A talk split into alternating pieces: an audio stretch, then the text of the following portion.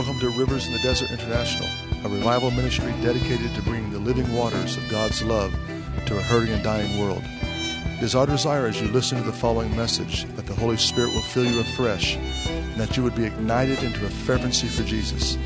This is the day to be filled with the knowledge of His glory as the waters cover the sea. God is doing something new on planet Earth today, and you and I have the great privilege to be a part of it. We love you. Be blessed.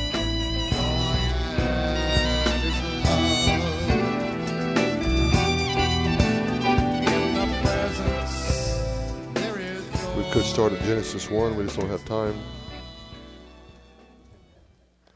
Isaiah chapter 28, verse 9 To whom will he teach knowledge? To whom would he interpret the message? Those just weaned from milk, those just taken from the breast. For he says, Order on order, order on order, line on line, line on line, a little here, a little there. Indeed, he will speak to this people through stammering lips and a foreign tongue. He who said to them, Here is the rest, give rest to the weary. Here is the repose, but they said, We would not listen. So the word of the Lord to them will be order on order, order on order, line on line, line on line, a little here, a little there, that they may go and stumble backwards, be broken, snared, and taken captive. Amazing, isn't it?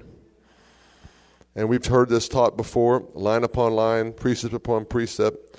But notice because they did not want to listen, verse 13, God reverse engineers it, order on order, line on line, a little here, a little there, that they may go back and stumble. Go with me to Isaiah chapter 6. Isaiah chapter 6, verse 1 In the year of King Uzziah's death, I saw the Lord sitting on a throne, lofty and exalted, with the train of his robe filling the temple. Seraphim stood above him, each having six wings. With two he covered his face, with two he covered his feet, with two he flew. And one called out to another and said, Kadosh, Kadosh, Kadosh, or Holy, Holy, Holy is the Lord of the armies of heaven. Now, if your translation says the Lord of hosts, or NIV, I believe, says the Lord Almighty, the actual translation is Adonai Tzvaot, which means the Lord of the armies of heaven. Hallelujah.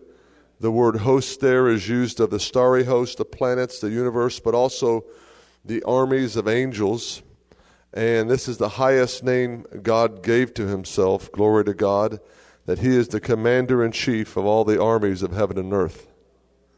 Hallelujah. It goes on and says here, and the foundations of the threshold trembled at the voice of him who called out while the temple was filling with smoke. Then I said, Woe is me, for I am ruined, because I'm a man of unclean lips. I live among a people of unclean lips, for my eyes have seen the King, the Lord of the armies of heaven. Notice here, when he was caught up in the glory, one of the greatest visitations in the Bible, next to Mount Sinai, next to Mount Transfiguration, is this visitation that Isaiah was caught up into, and he wasn't happy. He was ruined. He wasn't all excited that he found out his destiny. And that's why exactly this feel good message that we're hearing in the North American church today is not birthed out of the glory realm. It's birthed out of an Oprah realm. That's the bottom line. People see the numbers that follow Oprah, follow Dr. Phil, whatever, and the Christian media, people have to raise a lot of finances, a lot of overhead, are preaching a message to you not to feel ruined. You don't shout me down, Ralph, because I'm preaching real good. Because when you're caught up in the glory of God, you're nothing. You just want to be the scum of the earth. You can do something with your head, because I'll keep on on this spot for all day until you get it. Because I want to see the elevator go to the top floor. I am ruined. I'm undone. We're talking about godly sorrow. Why? Because I live among a people of unclean lips. My eyes have seen the King, the Lord of the armies of heaven.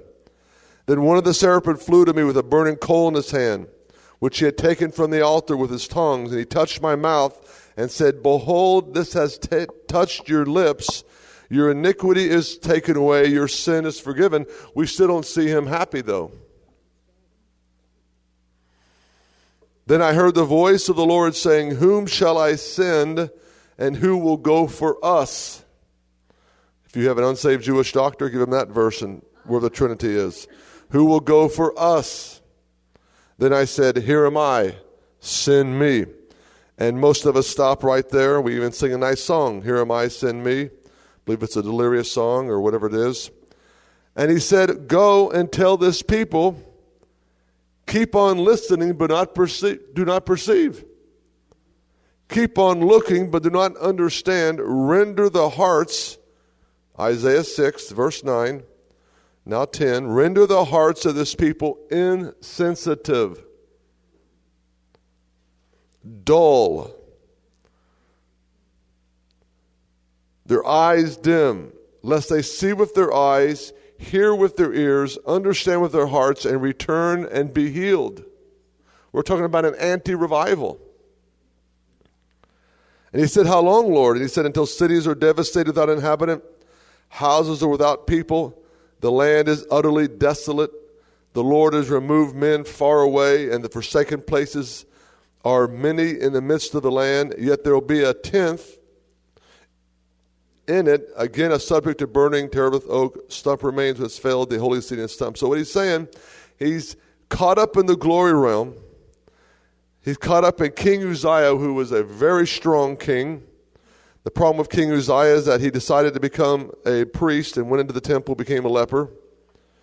But he was, other than that, a good king. He was a strong king. His name, Uzziah in Hebrew, means the Lord is my strength. That's where we get the name for the Uzi, the submachine gun that Israel makes.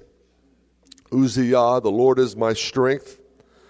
But it was in the year that he died, Isaiah had a paradigm shift in the spirit. And he saw the Lord high and lifted up. He was undone, he was ruined. He could only survive this event because the angel came and touched his mouth. And then God sent a commissioning, and he said, Here am I, Lord, send me. And the Lord did not send him on a mission that we all hear most people are being sent on. He was sent on an anti revival. He was sent to preach so the people would not hear and would not understand and would not repent. People say, well, that's Old Testament, Scott. Well, let's turn, to, let's turn to the New Testament then. Go with me to the book of Matthew. Matthew chapter 13 our Lord and Messiah.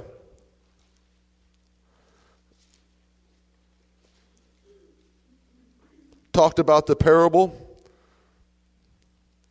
of the sower sows the word. And in verse 10, the disciples came to him, Matthew 13, verse 10. Why do you speak to them in parables? Or why do you speak to them in somewhat allegorical or even riddle type speech? And he said to them, To you it's been granted to know the mysteries of the kingdom of heaven, but to them it has not been granted, for whoever has, to him shall be more given. He shall have an abundance, but whoever does not have, even what he has shall be taken away from him. Therefore I speak to them in parables, because while seeing they do not see, while hearing they do not hear, nor do they understand. In their case, the prophecy of Isaiah is being fulfilled, which says, You'll keep on hearing, you'll keep on understanding. This is a quotation from Isaiah 6. You'll keep on seeing, but you'll not perceive. For the heart of this people has become dull, and with their eyes they scarcely hear. They have closed their eyes, lest they should see with their eyes, hear with their ears, understand with their hearts, and return, and I should heal them. This is amazing.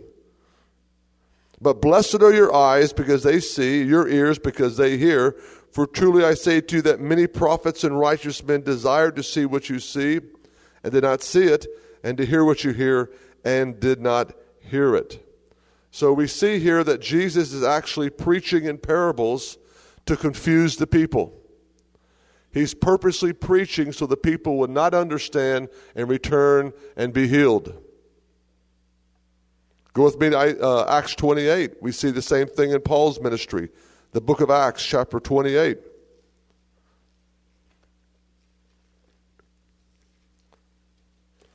Acts 28 and verse 23.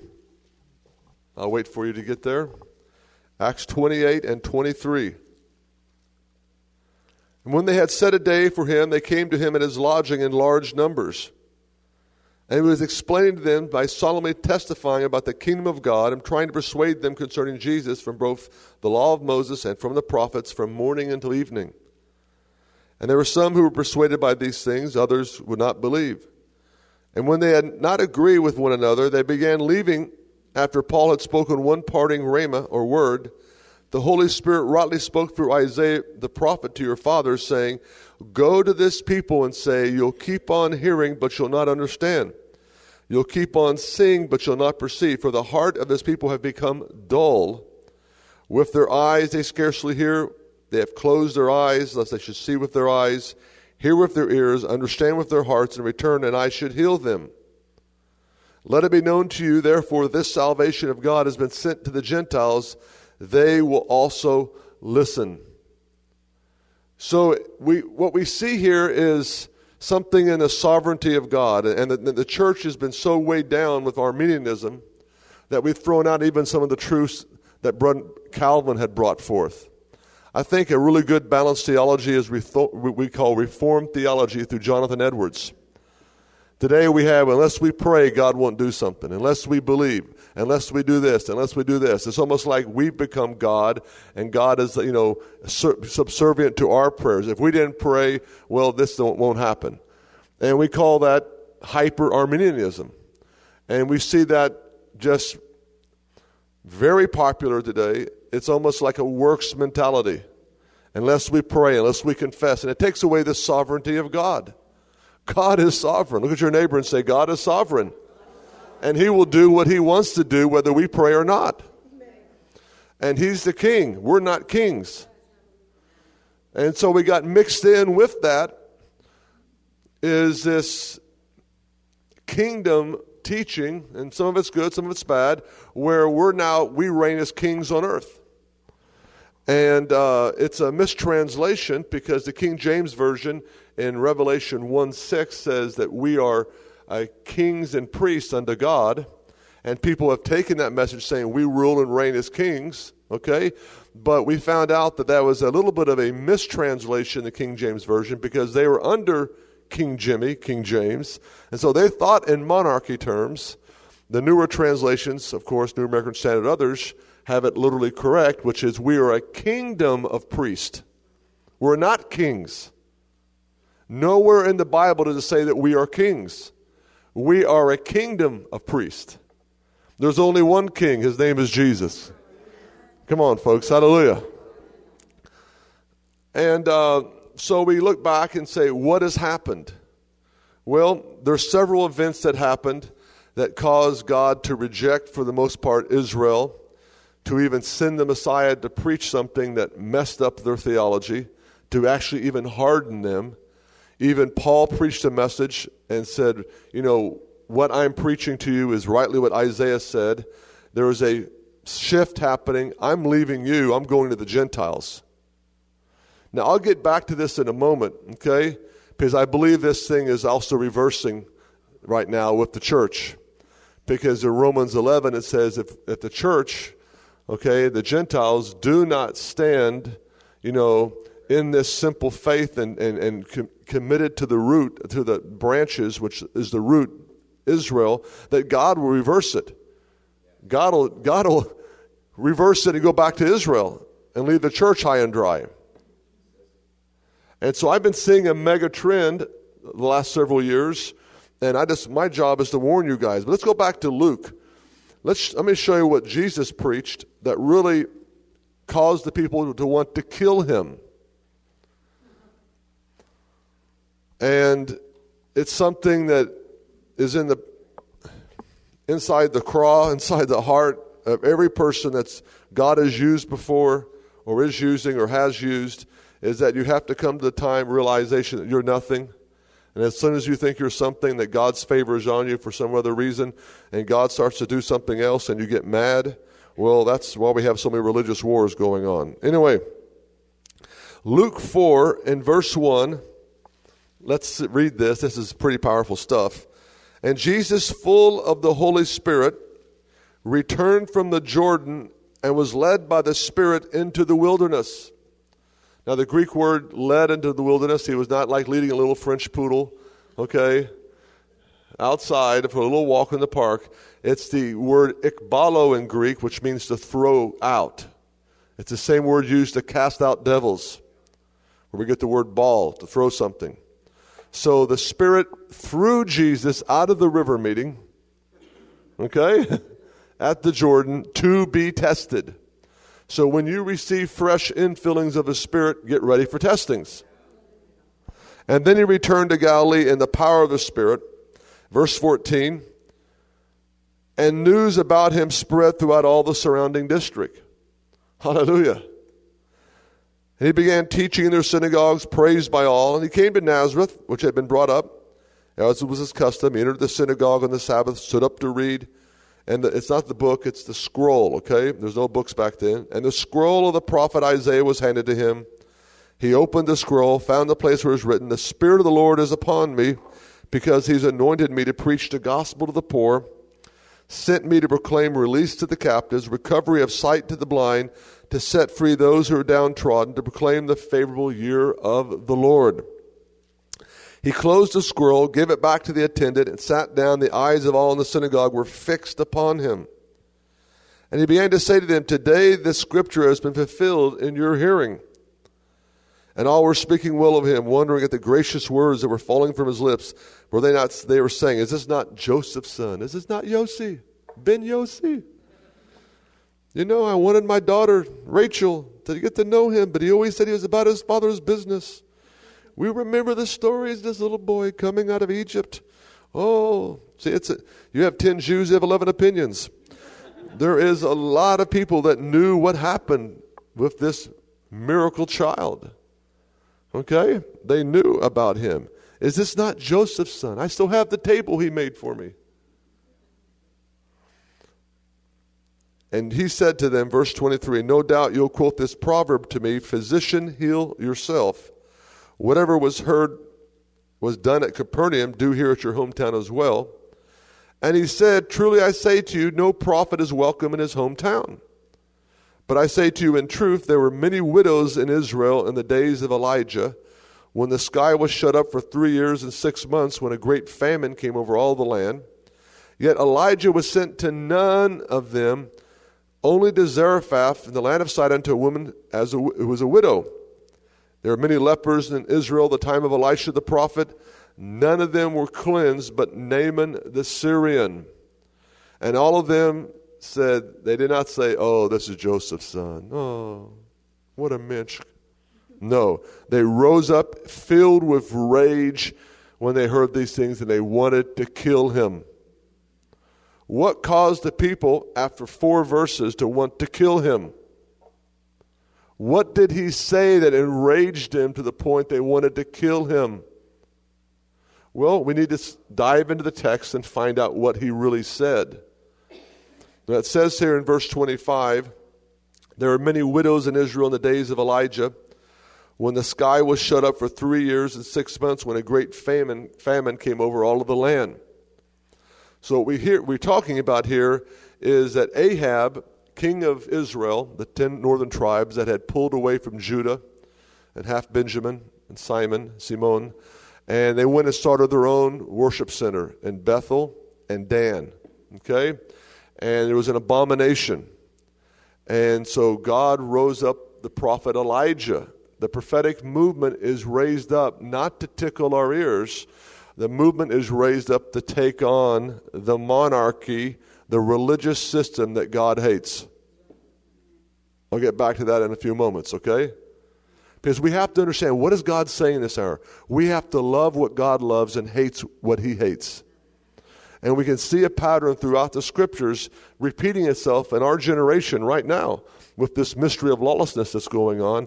And my job is not to tickle you, make you all feel great, okay? If you want to be tickled, go watch Oprah or go watch from the daytime programming, okay? I'm here to warn you guys, to sound the alarm. So, anyway, the people chose a king. It says in Hosea, All of your evil, I came to hate you at Gilgal. Now, Hosea has some beautiful language. You know, I call those who was not beloved my beloved, you know, beautiful language of restoration. You know, however, at the end of Hosea, which was a contemporary of Isaiah, by the way, he begins to prophesy. God says to him, I came to hate you at Gilgal. He's like, what happened at Gilgal? All of your evil was at Gilgal. What happened at Gilgal, I'll take you there, you come to visit Israel. We'll take you down there. Gilgal is where they anointed Saul to be king. Now, for those who haven't read their Bible in a while, maybe I'll help you. Hallelujah, a little bit here. We have to rewind and go back to the original pattern. But before I do it, let, us first talk about this, okay? Because we're going to go back to this original pattern thing. I want to finish up here in Luke real quick. Anyway, so Elijah was sent against the northern kingdom Jeremiah and others were sent against the southern kingdom. There was a division, okay? And uh, the reason the division happened is because of David's sin.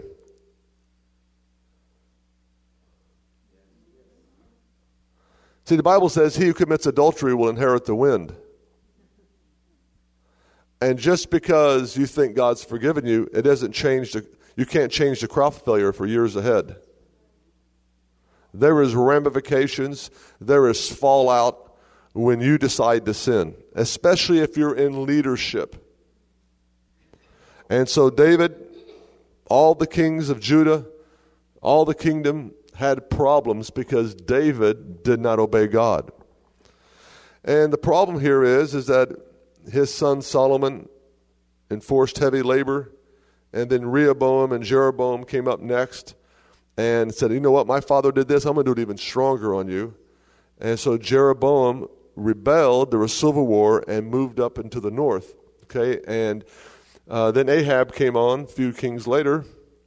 And Ahab married for North American Free Trade Agreement for a treaty's sake with Lebanon, the Phoenicians, okay, married into Jezebel's family and Jezebel was lived along the Lebanese coastline, Syrophoenicia at that time. Okay? And Jezebel brought in what to Israel? What kind of worship? What's the name of it? Baal worship. And Baal in Hebrew, Baal means husband or master. But Baal also was the ancient Canaanite god of the lightning and the rain.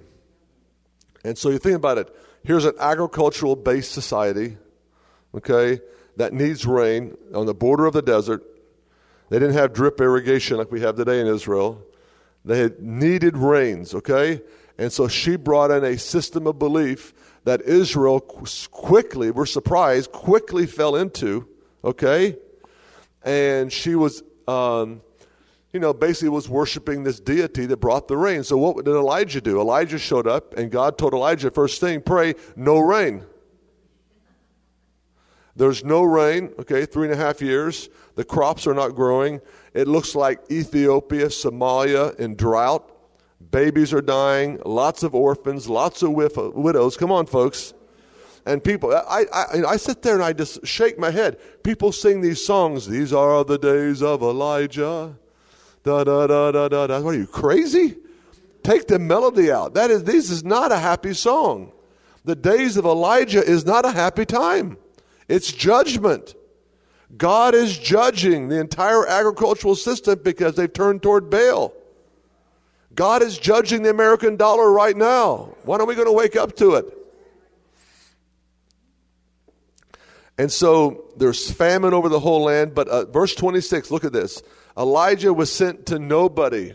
Now, what did Elijah do? He multiplied the resources of the widow woman so she could live in the famine, right? But this widow woman is not a woman of the covenant. She's not even Jewish. He sent to a Gentile lady, okay, to bless her household so she could survive the famine. But judgment would continue through the house of Israel. Isn't that amazing? And the people start getting riled up. Why did they get so mad? Because they knew that this woman, Zarephath, is the hometown of Jezebel what the Word of God, Jesus Himself, God in the flesh, is saying is Elijah purposely prayed judgment on God's people, purposely wanted the famine because they had gone whoring after other God, Baal, okay? And God wanted to bless Jezebel's hometown for being used by God to bring in the disaster.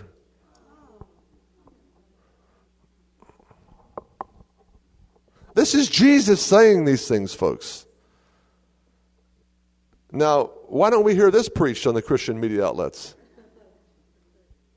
Because we have a bunch of Yahoo, spineless, effeminate, castrated men, okay, that don't know really the Word of God. All they know is they're good marketers and programmers and promoters. And that is the bottom line, because I will not go to war with those people. They come to Israel, we'll have to carry a boatload full of diapers, adult diapers, okay, you get from the geriatric center, and put it around some of these pastors, okay, and a bunch of wipies because they can't handle war at all. They can't handle negativity. They can't handle pressure. You go, uh, am I going to go to war with them? We talked about it yesterday at dinner. I said, listen, people get upset. I said, it's time to assess troop strength. I'm not going to war in Israel, my son is in a special forces unit, okay? And I know the commander, and I want to know the commander because I'm not going to trust my son's life with some, some Yahoo.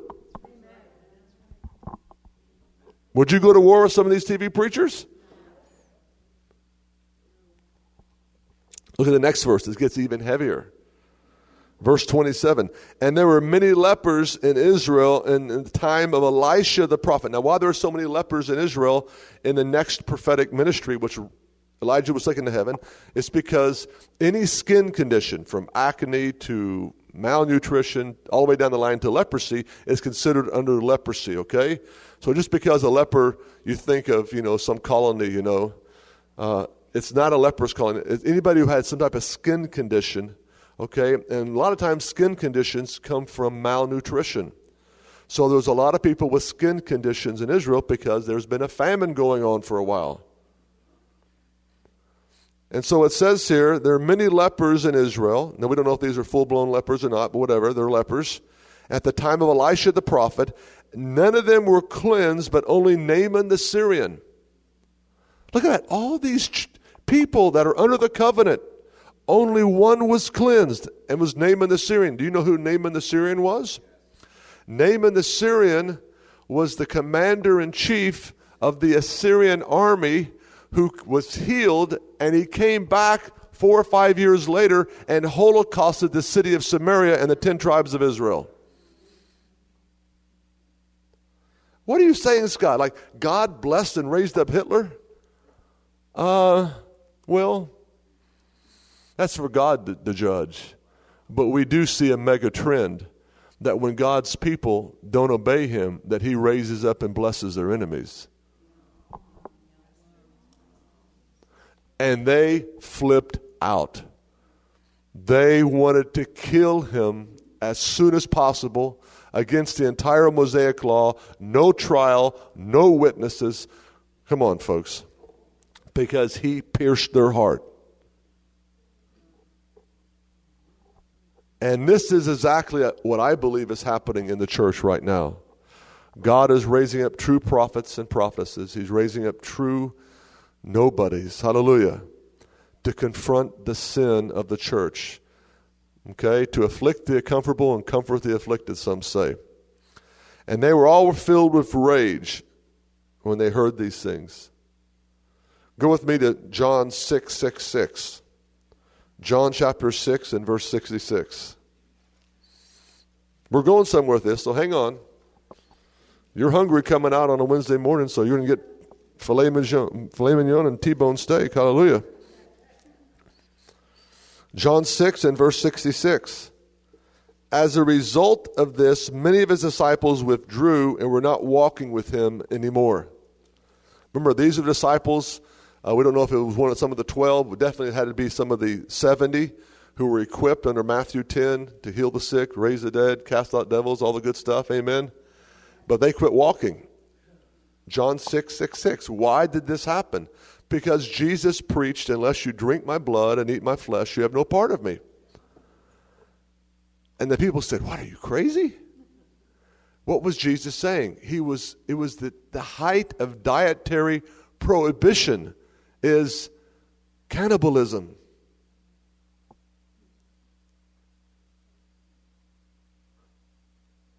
Jesus was preaching cannibalism. I mean, you say, well, no, no, he was talking about communion. Wait, wait, wait. Listen, this is, he could have said, hey guys, chill out. I'm the Passover lamb. He could have described the elements of the communion table in the future. He said, come on, that's just symbolic. No, he preached cannibalism. Why? Because he knew that people were after the miracles and not after really after him. So we see this incredible scriptural basis being laid out to us this morning of God blinding who He wants to blind and opening the heart of those He wants to open. We see a sovereignty of God. We see Him preaching an actual message to God's chosen people. Now, these are people, and understand it's a very small country, okay? It's the size of New Jersey. Word travels quick, okay?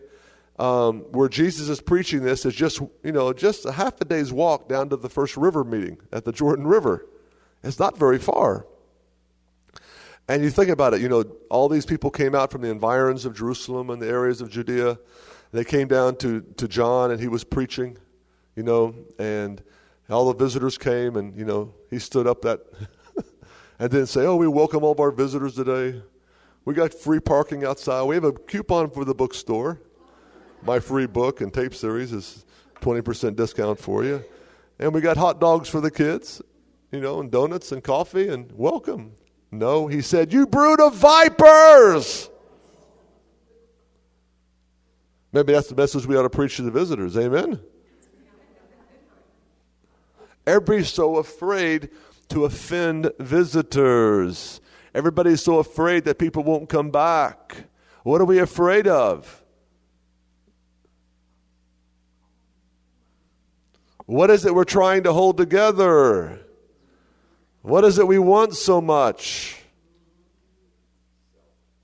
Think about these things. To keep doing the same thing over and over every Sunday morning and expecting different results is a sign of mental illness.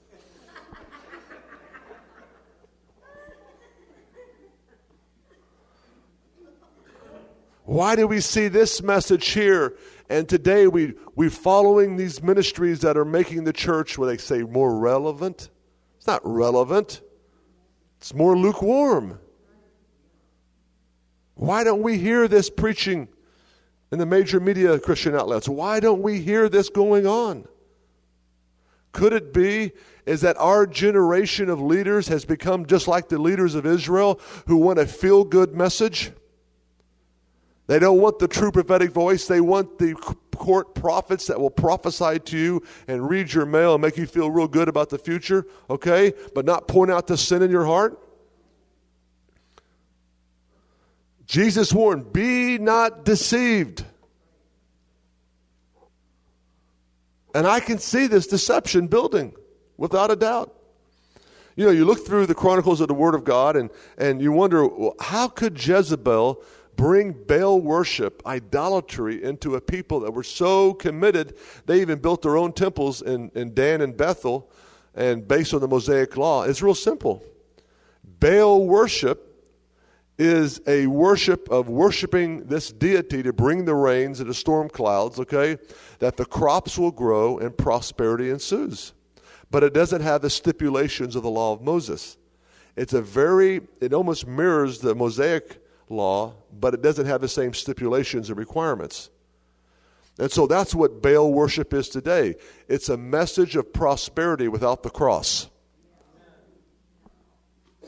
And that's where this Jezebel spirit gets its power is getting the people into Baal worship. A message of prosperity, oh, the rain, the blessings, without the message of the cross. Are y'all still with me? Am I going too fast? I already know these things. This is for you. So we see this, and you know, you just sit back, and I'm not. You don't sit there. You know, people are. There's a lot of well-intended people that take the wrong turn off the highway. Okay. Even with the GPS system talking to them. Okay. Why is this message not being challenged right now? That's my question to you. Why haven't you challenged this message? Even you from other churches, okay? Why haven't you wrote these Christian TV stations? Why haven't you done certain things and say, what's going on here? Where's the message of the cross? The purpose of the enemy is to get you so weighed down in the cares of life and your own little struggles that you can't really see up and see what's going on. You're looking at the trees, you can't even see the forest. You've got to rise up in this hour, amen? And so Wow, there's a lot here. Let's go back to Chronicles. You all are such good students this morning. Hallelujah. Let's go a little deeper here. Let me find it for you real quick. First Chronicles chapter 17. There we go. Hallelujah. How you doing, brother? Okay, First Chronicles 17. Before I tell you where we're going to read, let's back up, do an overview. Children of Israel came out of Egypt. Okay, the ten spies had a bad report. Right, didn't want to go to war. God let their carcasses drop. He looked in the loins of the fathers, raised up the Joshua generation. They went and took the promised land. Jericho was an outstanding success, okay? But some people coveted the, the gold and silver idols. At Ai, they got a gluteus maximus whooping, okay? At a small city. And so they took that couple out and their family and their children and all their belongings and stoned them right there on the spot. Pretty deep, huh? And then they were able to go back militarily and take out the land. Hallelujah. Even to the point that Joshua called for the sun to stand still at the Beit Horon Pass. Hallelujah. That's amazing. And then they went throughout the entire promised land. And Joshua, at the end, they reread the law at Mount Gerizim, the mount of blessing and curse. And you can see it from my house in Israel in the morning. You can look out and you'll see a mountain full of trees and a mountain that's bald. And it's a mountain of blessing and curse right there and uh, the curse, there's no, no, nothing really growing on it compared to the other mountain. Anyway, and so the people, you know, didn't really know what to do because of the geography of the land. Different tribes are a little separated from each other. And so God, the people began to fall into line with the Canaanite deities. God warned them don't learn the farming techniques of the people you live with and they started taking on the Canaanite gods. And so that they sinned. And how did God get them out of their sin? By sending revival? No, He sent enemies to afflict them. Is there a reason why we haven't been caught bin Laden yet? This, I mean, I like to think about these things. Amen? I mean, God's the same yesterday, today, and forever. He hasn't changed. People say, well, that's Old Testament. Well, excuse me, there's nothing old about the Old Testament. The only thing old about the Old Testament is the sacrificial law. Jesus fulfilled the sacrificial system, but there's whole segments of prophecy that haven't been fulfilled yet. Isaiah, Hosea, Micah, Malachi, hasn't been, Daniel hasn't been fulfilled yet. We're supposed to throw that out. Paul says in Romans 16, the gospel I preach to you comes from the prophets. When they said all scriptures God breathed to Timothy, it's talking about the Old Testament. The New Testament wasn't even written yet. Peter, the last thing Peter says, and you know, he, he put his foot in his mouth and he made a lot of mistakes, but at the end he got it right. He says, you know, um, I commend you to this word. It's the morning star light, hallelujah, that gives us light. It's the scriptures of the prophets, he said. And it's more it's a more sure prophetic word than me hearing God's voice in the Mount of Transfiguration. Most people are looking for, you know, signs and wonders on the top of the mountain, and Peter's saying, This is a more sure prophetic word. And we got people who don't even bring their Bibles to church. What, you got a computer mind, you can remember all that stuff? I don't think so. We have to let the word, come on, it's alive. Hallelujah. We have to let God speak to us. You say, How long should I read the Bible every day, Scott? R- read it until it starts reading you. Hallelujah. then stop there and deal with it. So the people start playing the harlot again, and so God sends their en- enemies to afflict them. And the people cry to the Lord, and it says in the book of Judges that God raised up judges or deliverers. Now, this is where you have to jump across something. The word judges is not like a judge that sits on a Supreme Court. Okay? It's not the same word. The word judge in Hebrew, shoftim, means champion or deliverer. Okay? A champion, a deliverer. Hallelujah. And um, so, whenever you see the word judge in English, it's the word champion or deliverer. So, God raised up, the people cried out, okay, and God raised up a nobody, okay, either a man or woman, Deborah or whoever, that would rise up for battle and drive back the enemies. And then there would be rest for 40 years, and then the same thing would happen again. And we see coming up to the point of Samuel, okay, that Samuel was known as the father of the judges. He was had incredible ministry. Hallelujah. And the people got tired of war in Iraq. Uh, uh, excuse me. They got tired of this, and they said, You know, we want to be like the other nations. Give us a king. And Samuel was distressed.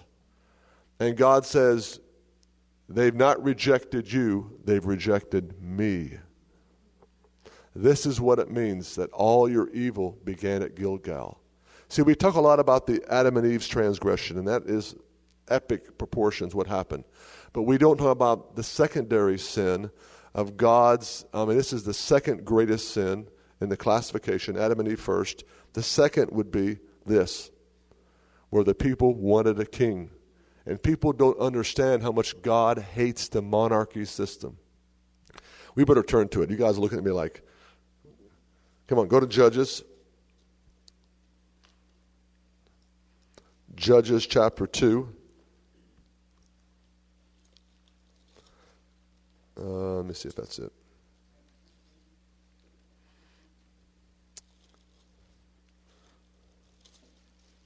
Just a moment, I'll find it.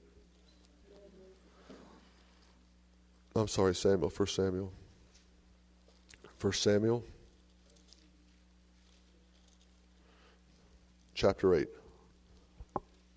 This is powerful, folks.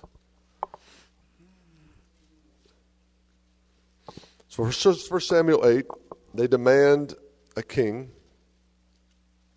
And verse 10, well, verse 8, it says, like all the deeds which they have done since they, the day they came, I brought them out of Egypt, even to this day, in that they have forsaken me, served other gods, so they are doing also to you. Now then, listen to their voice. However, you shall solemnly warn them and tell them of the procedure of the king who shall reign over them. Brothers and sisters, we're talking about what God hates this morning, so we know what how we can please Him. Okay. And he said, This shall be the procedure of the king, verse 11, who will reign over you. He will take your sons and place them for himself in his chariots among his horsemen. They'll run before his chariots. He'll appoint for himself commanders of thousands, of fifties, do his plowing, reap his harvest, make his weapons of war, equipments for chariots. He'll take your daughters be perfumers, cooks, bakers. He'll take the best of your fields, the vineyards, your olive groves, give them. He'll take a tenth of your seed, a tithe of your seed in your vineyards, and give to his officers and his servants. It goes on and on. Look at verse 20, uh, verse 19. Nevertheless, the people refused to listen to the voice of Samuel and said, No, there will be a king over us, that we may be like the other nations. May our king may judge us and go out and fight our battles. Again, like I said last night, the problem is the people did not want to go to war. They did not want to fight. Are we willing to fight for what we believe? And so the people, even though this king would bring them under subjection of servitude, okay, really rape and pillage them, they still wanted that. So this king, they demand a king. Isn't that like human nature? We demand a pope type figure. We demand somebody. So they asked for, and they got Saul, who was verse 1 of chapter 9. We're connecting the dots this morning, folks. Stay with me. Some of you may say, wow, this is a lot. Well, just hang on. You can always listen to tape. Verse 1 Now there was a man of Benjamin whose name was Kish, the son of Athael, the son of Zior, the son of Bechariah, son of Ephah, son of Benjamite, a mighty man of valor. Very powerful word in Hebrew. Anyway, whose name, who had a son, had a son whose name was Saul, choice and handsome. There was not a more handsome person among the sons of Israel from his shoulders up. He was taller than any of the people. Come on, folks. This is typical. Why don't we see people that are not so handsome and pretty on the TV programs? Why are most mega churches run by people that we think are pretty or handsome? oh. Why don't we get real about this? Why don't we understand that the wheels are coming off this thing? And we got to wake up, amen, and raise our voices, hallelujah. And so here's a guy who was tall and handsome and had an anointing prophetically, and the people said, Ooh, he shall be our king. You know what? He's going to do battle for us. Well, we don't care if he takes unjust, you know, tithes and all these things, you know. Now, it's good to tithe. Don't get, get wrong here. Understand what this king is doing. He's taking the tithe beyond the temple tithe. The biggest problem we have today with the finances in the local church is most people are giving their finances to parachurch ministries or ministries on the TV instead of giving it to the local body. Thank you for your enthusiasm. It's deafening today. Come on, folks. In in Theo means you're in God. Enthusiastic, you're in Theo, in God. Hallelujah.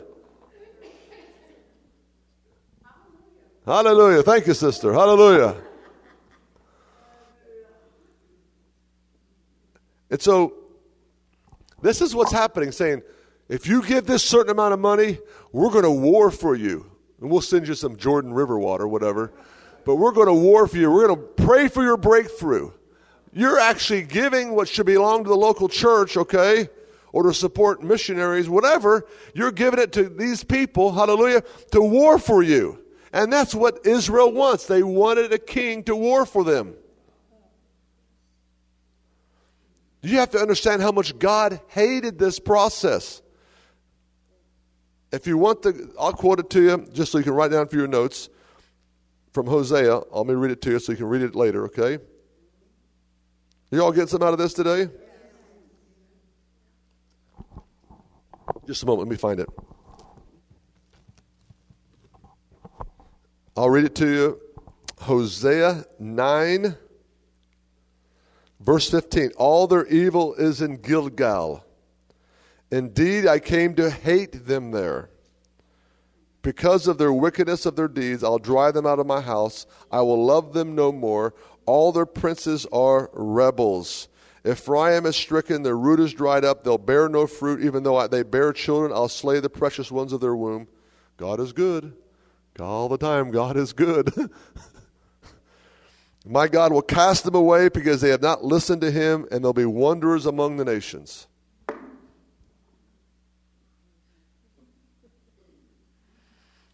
That's the Word of God, folks. So we see here the absolute hatred God had toward this. You know, it talks about in Jeremiah, you know, I betrothed you in the wilderness. We entered into marriage covenant. In a land not slown, I pulled you out of Egypt. And they turned around and went after other nations, after the gods of other nations. This is the absolute worst thing you could imagine. First, Adam and Eve. Second, Israel wanting a king. Okay? And so we see here that we never see any type of witchcraft finding its ranks within the leadership of God until Saul is corrected for his witchcraft misadventure. Let's turn to that. First Samuel 15. So they got somebody who was tall, handsome, anointed, prophetic anointing, could go to war for him. Okay? 1 Samuel 15, verse 2, the Lord host says, I will punish Amalek for all he did to Israel. He goes on and says here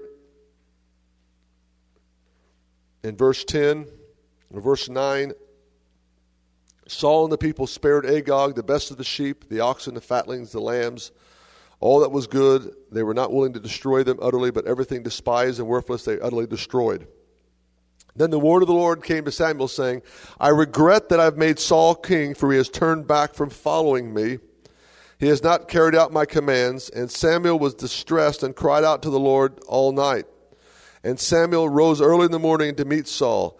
And it was told Samuel, saying, Saul, come to Carmel. And behold, he set up a monument for himself, then turned and proceeded down to Gilgal.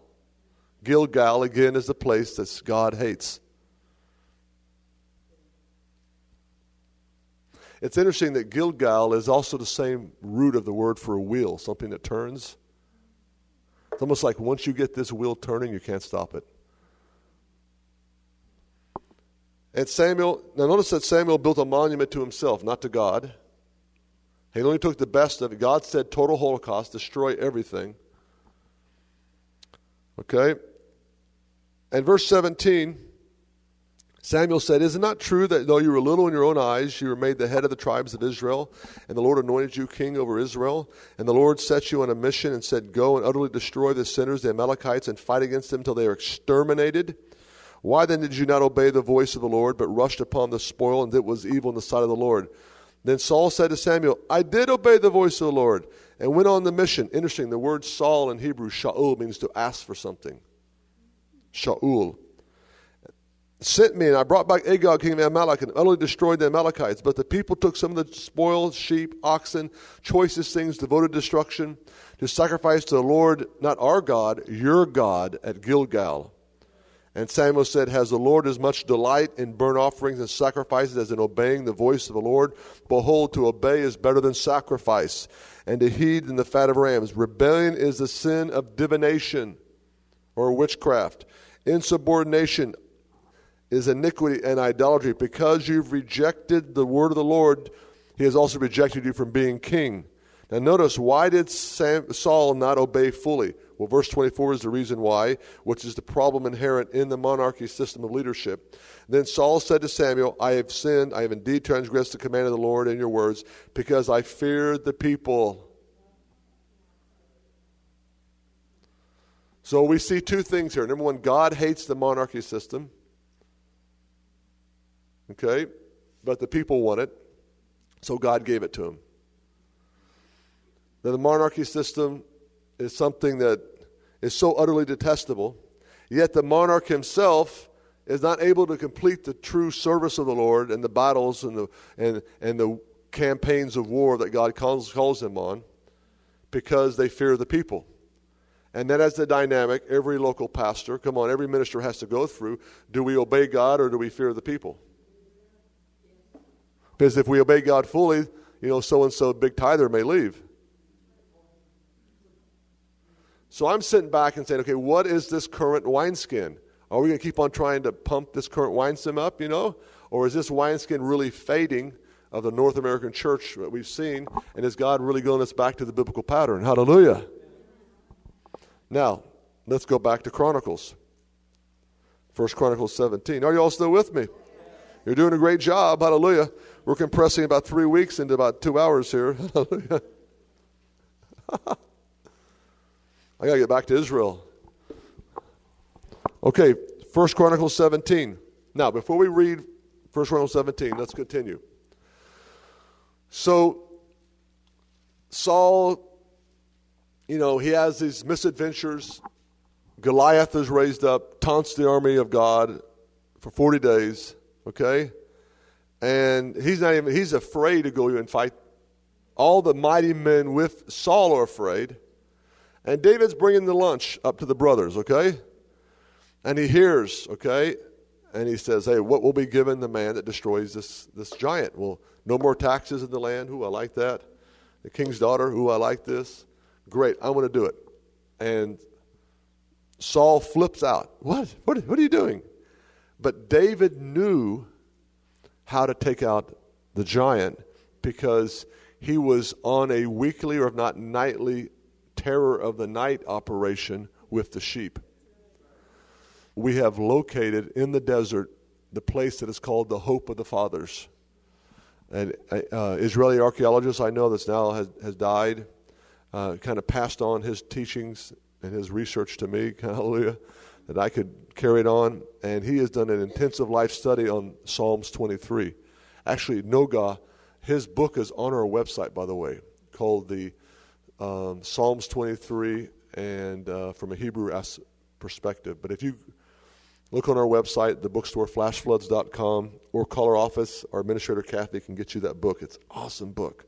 Anyway, um, what they found is that in these places, that most, by the way, most teaching on Psalms 23 and the Lord is our shepherd is done from a New Zealand or British background.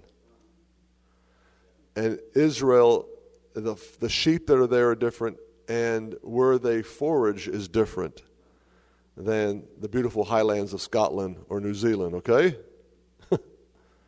so we have to go back to the Middle Eastern pattern of shepherding, not the Western British pattern. All right? So, anyway, in this place that the sheep, the shepherd number one had to drive them to the water sources. The Lord is my shepherd. He makes me lie down in green pastures by streams of still waters. There he restores my soul. Okay? Now, in that place, all of the watering holes in Israel are places that are also, I should say, populated by wild beasts. There's not much water there. So the lions and the bears and the wolves, where would they feed? At the watering hole. So the shepherd not only must be a person who must get the sheep who are defenseless to a watering source and make them lay down. The only green pastures to eat, okay, are by the watering places that are in these dry ravines, okay, and very, very rugged terrain. The shepherd also had to be somebody who didn't know just how to lead GPS wise out of these places and find the next watering hole, he had to be a warrior of the night. Because at night, he would push the sheep into these small cave areas, which was called the Hope of the Fathers, and he would not sleep, but he would be there at the front of that cave to guard against the wolves and the predators, the lions that came out at night to feed at the watering hole. So that's why God used David so powerfully because he was a military type person. He'd already taken on the lion and the bear. Hallelujah. Come on, folks. Hallelujah. The true shepherds in this hour have to be people who not just get you to the waters of life, but know how to guard you from the terrors of night. Hallelujah.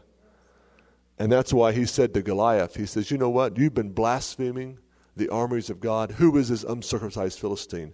I'm going to make you roadkill tomorrow. the birds are going to eat your flesh, buddy. And he did it. Come on. Hallelujah.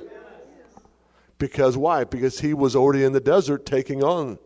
He was dealing with warfare situations all the time. Hallelujah. And let me tell you something, folks.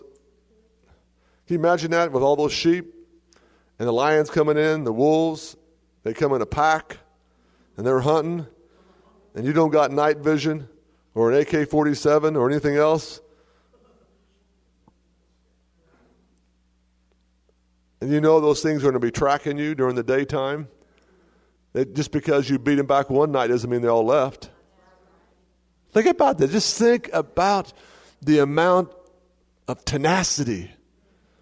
And God says in the last days, He says, that my people are scattered sheep in all the mountains because of the shepherds. So I'm going to raise up new shepherds with the heart of David. Hallelujah.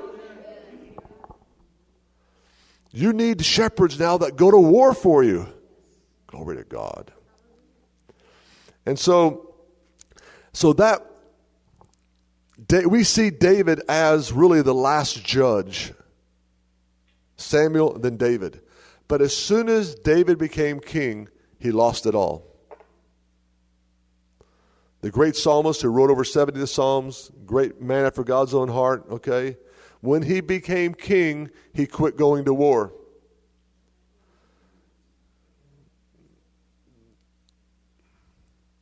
But before that event with Bathsheba happened, look at Chronicles 17. And now we can see God's original intent for the leadership of the local church, the local flock, is based on this pattern.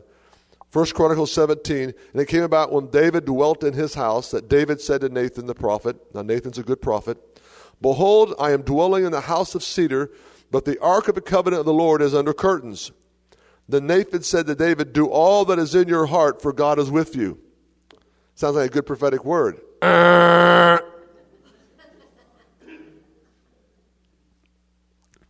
it came about the same night that the word of God came to Nathan, saying, Go and tell David, my servant, Thus says the Lord, You shall not build a house for me to dwell in, for I have not dwelt in a house since the day I brought up Israel to this day, but I've gone about from tent to tent, from dwelling place to another. Hallelujah!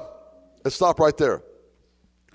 The dwelling place, the Shekinah glory that was on the Mishkan, the tabernacle, the mobile tabernacle. It's the same Hebrew word as neighbor. The Shekinah glory of God, Shechan, Mishkan, Shechun, Shekhinah are all the same root. So the dwelling place of God, the tabernacle, a neighbor or a neighborhood where people live real close to each other is the same word for the Shekinah glory of God. God wants to be among his people as close as a neighbor. God wants to be in his glory as close as a neighbor is to you. Hallelujah! But that pattern shifted when they wanted to build a temple. People always ask, well, what about the third temple? Who cares about the third temple?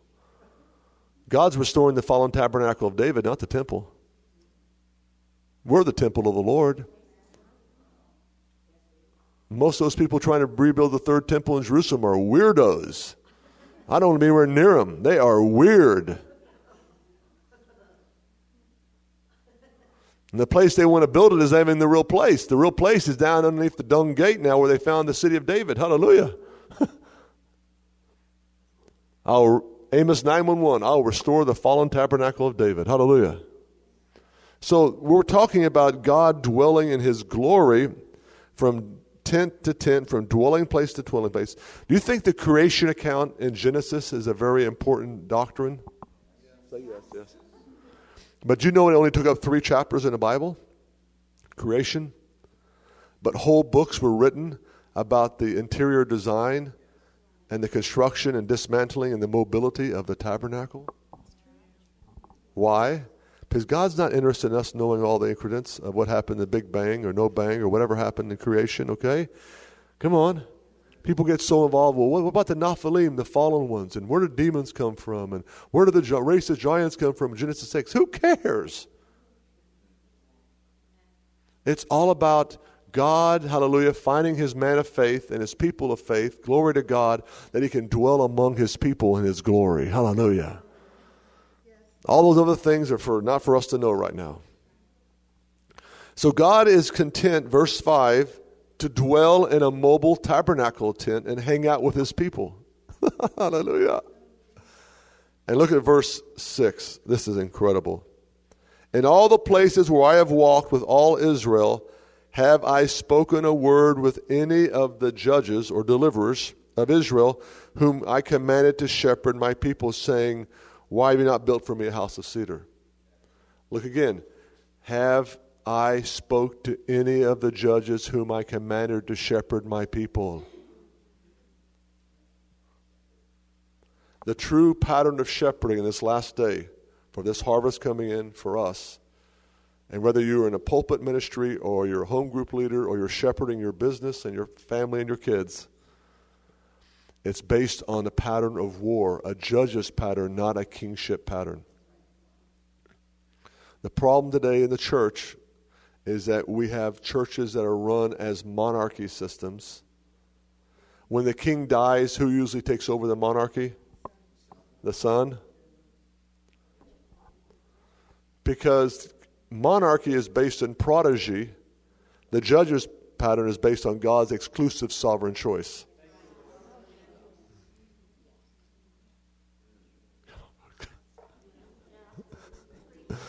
Can you see it unfolding? Why? Because the people want a monarchy system. We want a king. Our flesh does. But God wants us to go to war. And the only people that He anointed to be our deliverers, our shepherds, hallelujah, to feed us, glory to God, to correct us, to shear us, hallelujah, to cause us to survive in a harsh desert environment of this world system is these warrior judges. Hallelujah. Not the kings. All of your evil was at Gilgal when you wanted a king instead of me being a king. Nowhere in the Bible are we called to be kings. We're called to be judges, deliverers. Hallelujah. Now, many of you know about Daniel, um, excuse me, about um, uh, Deborah and all these judges. Hallelujah. But notice again, you've got to memorize this verse 6.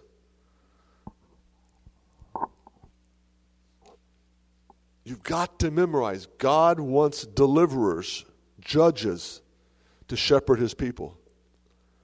So, judges, deliverers operate in the spirit of justice. And the number one function of a judge in the Bible was to push back the terror enemies of Israel. You will know judges from kings. Kings don't like to go to war, they like to cut peace treaties, okay, and bring Ahab and Jezebel together and all the other stuff, okay, for economic purposes. But judges want to go to war. Hallelujah. And the war that they want to go after is terrorism. Anything that brings terror. Whoa! And the main terror still today is this Islamic jihad. And we got to follow leaders that want to take us into war. Hallelujah. And push the button and take care of Iran. It's the bottom line, folks. And we got a president who ain't a judge at all. Now, let's look at one of these judges that all we know about him is that he said a parable and made everybody really upset. And his name is Yotam. Go with me back to the book of Judges. What did he say in his prophetic word that made the people so mad? Judges chapter 9, I believe. Yep, chapter 9. Now, verse 1 it says Avimelech. Now, Avimelech in Hebrew means my father the king. Avimelech. Melech is king. And there was this judge that was raised up named Yotam. Jotham in English. His name means the Lord is blameless or pure. Yotam, complete. And verse 7 Now, when they told Yotam, he went and stood atop of Mount Gerizim, by where I live, okay? Mount Gerizim, blessing or curse, okay? This is where they're commanded to remember God, follow the law. Come on, remember that? They all broke covenant up there. So he stands on top of the mountain. I love it. You've got to go to Israel more often. Hallelujah. you got to see this stuff and lifted up his voice and called out and said, Listen to me, O men of Shechem, that God may listen to you. Once the trees went forth to anoint a king over them, they said, Olive tree reign over us. But the olive tree said to them, Shall I leave my fatness, which God and men are honored, and go to the wave of the trees? And the tree said to the fig tree, You shall reign over us. And the fig tree said, Shall I leave my sweetness, my good fruit, and go to wave over the trees? Then the tree said to the vine, Come, you shall reign over us. But the vine said to them, Shall I leave my new wine, which cheers God and men, and go wave over the trees? Finally, all the trees said to the bramble, You come and reign over us. And the bramble said to the trees, If I am in truth, you're anointing me as king over you, come and take refuge in my shade. But if not, may fire come out from the brambles and consume the cedars of Lebanon. So basically, the people, he gave them a parable. And they got super, super mad. Verse 21, it says he fled and escaped from them, went down toward. Um, uh, Beer, which I believe is Beersheba, but I'm not for sure. Anyway, make a long story short, ah, you have to understand the agricultural system of Israel. That what he said there, he said, if you choose Avimelech to be your king, okay, this is what he's going to do. He's going to be like a, here my translation says bramble, but the tree is actually called an adat tree in Hebrew. And you'll never see an adat tree growing in a vineyard or in an agricultural place where people produce food. Because a, a dot tree or bramble tree, it will provide shade. It's a big tree. It'll provide shade from the sun, but it only produces little berries. Not enough, a little fruit, but not enough to really nourish you. But this is the key its root system will go out and destroy all the other fruit trees around it. So he said, If you want a king over you, he'll give you a little covering. You'll have a little fruit. That's it. But his root system will go and make all of you unfruitful.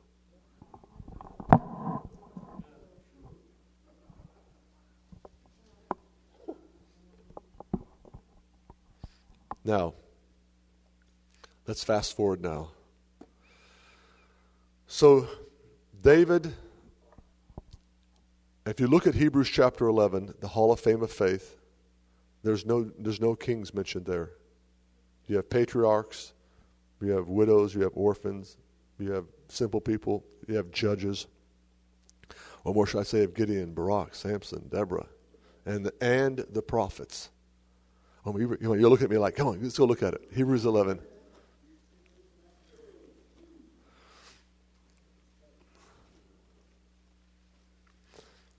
I love the book of Hebrews. It's just that, you know, Ephesians and Romans, and those things are really meaty. Whew. So, Hebrews 11, it says here, verse 32, What more shall I say? For time will fail me if I tell of Gideon, Barak, Shimshon, Jephthah, David, Samuel, and then what? He just jumped over a few hundred years of monarchy history. What happened? He just missed a few centuries of history. He didn't mention one king there. This is my first awakening to this message was wow, there's no kings here in the Hall of Fame of Faith. And you ever, I always wondered, you know, look at the kingship of Ju- the kings of Judah and Israel. They're some of the most dysfunctional situations you could ever imagine. One of them loves God, and the next one goes out and starts burning his sons and, you know. When did all this happen? What happened?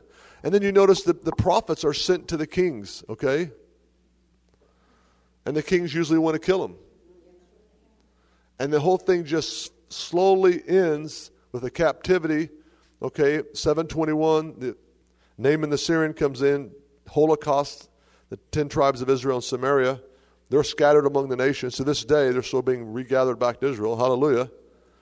And then you have 5, uh, 587, 586 BC comes in Nebuchadnezzar under the warnings of Jeremiah and destroys that city. And then we see a time of silence after Malachi. 400 years, God had finally, hopefully, quote, quote, ridded the people of the kingship system. And uh, 400 years of no prophetic activity. And it was during that time that the people began to get very mystical because there was no prophetic word. And they became very spooky and that's we know that by the writings that were found at Qumran in the Dead Sea community, and also by the Apocrypha, which is in the middle of the Catholic Bible. It's called pseudographical literature, false literature. Never made the canon of the Bible. Thank God it didn't. And the reason why you read it, it's strange. All about the angelic visitations and it's like somebody ate too many peyote mushroom buttons in the desert, you know, and started having visitations and wrote this stuff down. It's really weird stuff. And the, the, the Jewish people did not include it into the canonized scriptures, thank God. Hallelujah. But that stuff was written, listen very carefully. It, you, have to, you see it repeating itself again now. You see a prophetic movement in America, Canada, in Europe that's really become pathetic that they've become the focal point of revelation, their dreams, their visions, rather than the scriptures. It's really strange.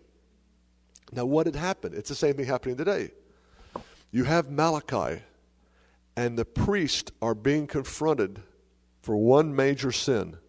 See, most priest kingship models will use the book of Malachi to hammer you in an un, in its inordinate amounts of hammering to get the tithes. But let's turn the table on them. Because the reason that people were not tithing as much is well, actually, it was talking about the priest not tithing, not the people. because Malachi is talking to the priest. And he's talking to them, and he said, I'm going to send my messenger, the Elijah, John the Baptist, to clean this place out because you are giving your wives away in divorce. Repent! And that's what's going to take again this hour. We have so many ministries that are divorcing, that are remarrying as quick as you can imagine. Come on, folks. If you can't keep your household in order, you shouldn't be in the pulpit ministry. It's the bottom line. And doesn't have necessarily have to do with just the children, it has to do with the marital relationship because God's only example of Jesus and the church is husband and wife.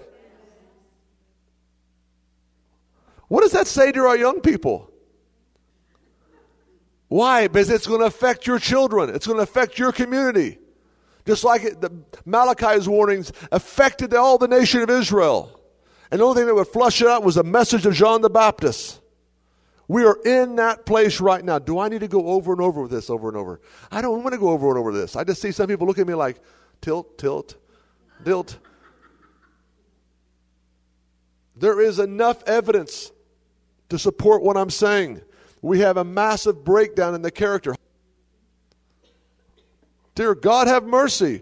I go to Israel and I come back. I'm like, what's going on here? Uh, uh, uh, battle stations. It's like as the stomach turns, you know, General Hospital, whatever. I mean, it's like, this is crazy. We're talking about leaders that are allowed to continue to preach and lead God's people into war. Ooh. Shh, keep it quiet. Uh huh. Uh huh. What I'm trying to hammer at is this, folks. You need to wake up that we have a breakdown in the moral fabric of the leadership, just like it was in the book of Malachi, okay?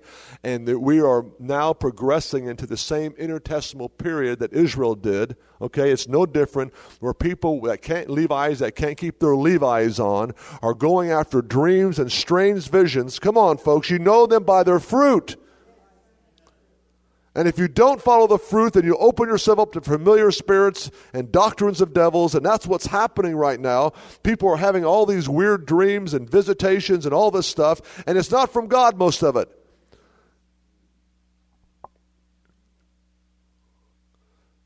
And most of these ministries, they many it, people do not backslide overnight. It is a progress. It is a series of decisions over and over and over until they decide, you know, I'll be a law to myself. I'll do what I have to do and God will forgive me later. Okay, you made that decision. Okay, you, you have disqualified yourself from the race. Not the race to get to heaven, but the race of leading God's people into battle. Take your hands off the bus wheel, go sit in the back of the bus, time for somebody else to run this thing.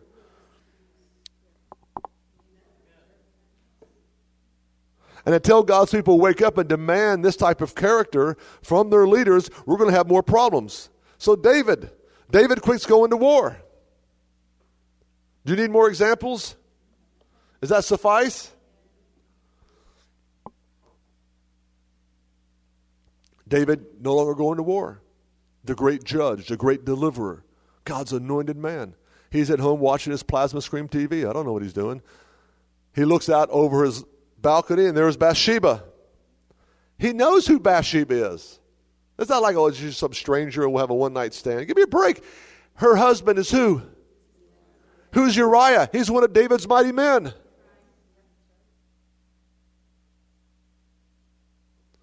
And so he goes and he doesn't even, the Bible just says they don't, don't even know each other. The word for intimacy is not even used. It just says he laid with her. Same word used of animals.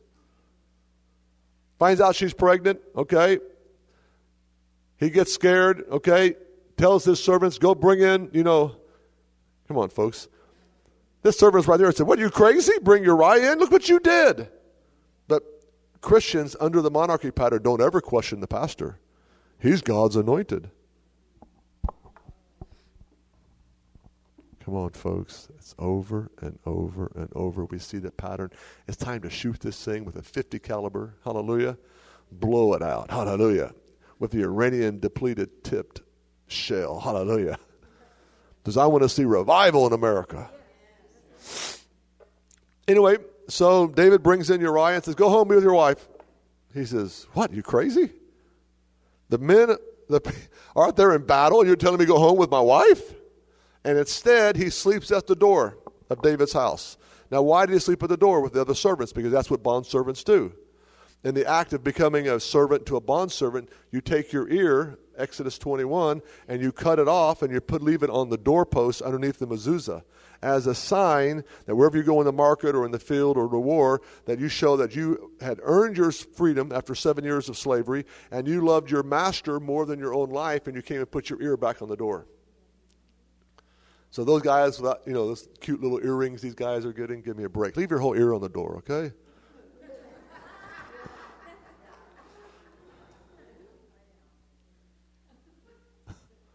So these bond servants would leave their ear on the door. Amen? It's there. I can show you. And so that's what he did. He slept at the door because that's what bond servants do. And David hears about it and says, You know what? Send him into battle and when it gets really heated, pull back. And you can just imagine what pagan, you know, if, if they do what they do to Israeli soldiers today, you know, we don't leave any man behind because we know what the Muslims do to us. Okay? I know what goes on. Okay? Because the unit I'm in, and they tell me what happens and what goes on. Okay? And Israel would go to great lengths to bring back one soldier. And that's why we continue to fight with strong resolve because we know that the whole Army and Air Force, everybody would come after us to rescue us if they had to. And that's why I'm very comfortable with my son being in the Israeli Army versus the American Army because I'd hate for him to be in Afghanistan and having second guessing on what are we doing here? What's Obama going to do here? Hello? Anyway, Uriah's butchered. Only God knows what they did to him. And uh, David hears of it. Business as usual. And then the good prophet Nathan comes in. Okay? But part of the prophecy of David, and we all concentrate on David's sin. Oh Lord, create in me a clean heart, you know. We understand David was forgiven, but he wasn't his sin was not corrected, the domino effect already began. And you're going to have to live with your decisions. Come on, folks. That's why it's called consider your latter end. Acharit Yamim in Hebrew. Because what you do today, what will happen, what is the result five years from now? That's why most people don't go rob a bank because they know they're going to spend 25 years in prison, right? There's a built in fear of the law. And the same thing, you know, don't think just God's going to forgive you. That's not the issue. God's grace and loving kindness through the blood of Jesus. The issue is what's the what's the domino effect you're going to do to your family, yourself, and everybody else? And that built-in sobriety, soberness, is what will, is the is the way of escape during temptation. Say, man, if I do that, this is going to happen. I better not do that. Come on. So that's the built-in safety valve. So Nathan corrects him. David repents. But that's it. He's forgiven, but he's lost it. And every and from now on, David has problems. His family has problems. It goes on and on and on. It's like the Kennedy family, just a curse just keeps on going down, you know? Just goes on and on and on and on. And it finally winds up until the kingship is finally taken out. And Malachi was the final word. So, could it be today that God is raising up a prophetic movement again to take on what the people want, which is anointed leaders to do our battles, but it's based on a monarchy system, not on a warrior judge pattern?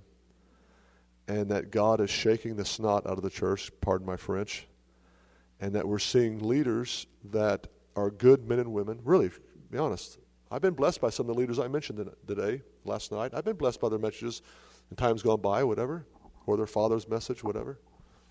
But why are so many can't keep their Levi's on? Why is the church seeming so powerful? The more we, money we throw at Christian Coalition, the more Democrats get in the government. Have you wondered that? have you wondered? Have you wondered? I have. Could it be that we need to wake up, and I believe it is, that God is doing a macro change to the entire church? Okay? And then you say, Well, I'm from a Roman Catholic background. I don't have no pope. Well, come on. Look at the most powerful institutions of religion have these strong pope like leaders, and the people love it. The people give to it. You know, and God started shaking the Catholic Church. Hasn't finished with the Catholic Church, by the way. You know, when I witness the Catholics, man, their big stumbling block is the priest and what's been going on sexually, okay? But look what's happening in the church right now. I, I weep to my kids. I tell my kids, I said, you know, one thing is good, we really don't have a lot of Christian TV in Israel and the Middle East. which has been, it's been a blessing for us because it's caused us to dive into the Word of God more. It's caused us to pray together more as a family. It's caused us to, you know, me to be more of a role model to my kids instead of some youth pastor. Nothing wrong with youth pastors, but you understand where I'm coming from. And you look at this whole system and say, you know, I want to be with warriors. Hallelujah. And, you know, I don't need to go into details, but you know when you meet a corporate manager type who's building his own kingdom Okay, and oh, maybe good-hearted. You know, maybe may, you know. Listen, God anointed the, the kingship is the people wanted that. Doesn't mean it's God's perfect will, though. But those people are not going to war. Those people are just building. You know, they they fluctuate between a seeker-sensitive message or whatever to build out the place, and it's run. It's a corporate ladder there, you know. And usually, if he dies, the son or daughter takes over. It's a monarchy pattern. And if you rise up against it, boy, man, they go after you. They, if David rises up in their midst, you better watch out. You may get a javelin thrown at you during worship. Why does these places have when people say, "Well, they, that church"? Okay, I understand the pastor's controlling, but you know, it's such good worship. Well, that's the whole reason there's good worship, because the pastor's so tormented by demons sent from God that he needs a David there to worship the demons away.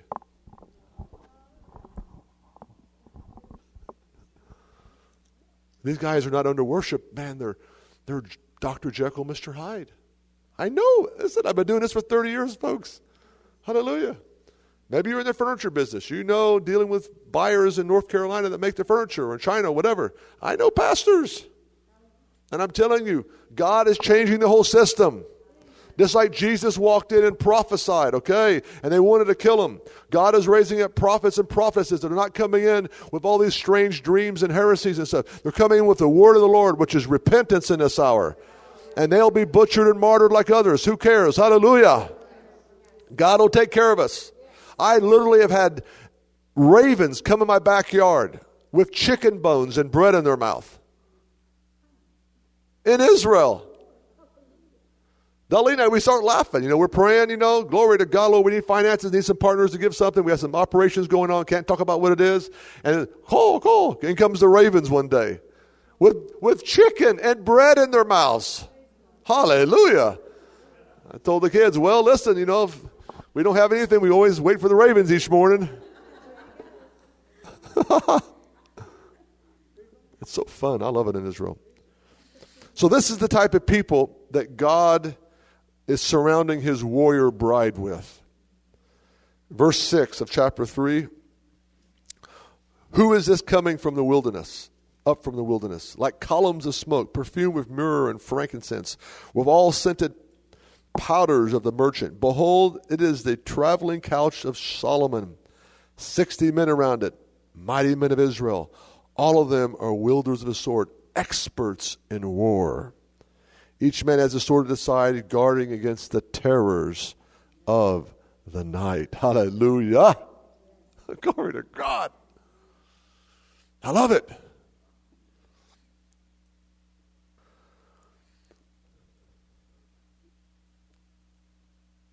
As we know, we are in a time of great shaking in our economy, in our nation. Um, anybody that has any spiritual perception can tell, man, something does not feel good. And without a doubt, God is deflating the comfort zone of American Christianity. Things that we thought we couldn't live without, we can live without now. Amen? And it's during this time that we need to really press into God. Amen? And not be alarmed because the worst thing could happen, we all lose our houses, live under a bridge, die of hypothermia, and go to heaven. Praise God. Hallelujah.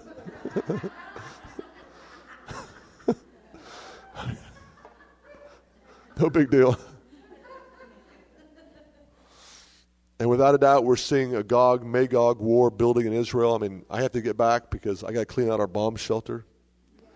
We have a every house has a safe room or a bomb shelter. I've got to make sure it's this time equipped for chemical attack, not just scuds with TNT in it. So there's a lot of stuff going on in Israel, and uh, without a doubt, we're moving into a time.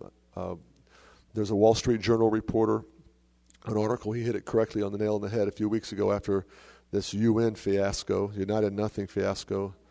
They should arrest that guy from Iran when he comes into the UN on the spot, man and Chavez, and all of them, the guys. Anyway, um, during that time, uh, New York Times article came out and said, "That's it.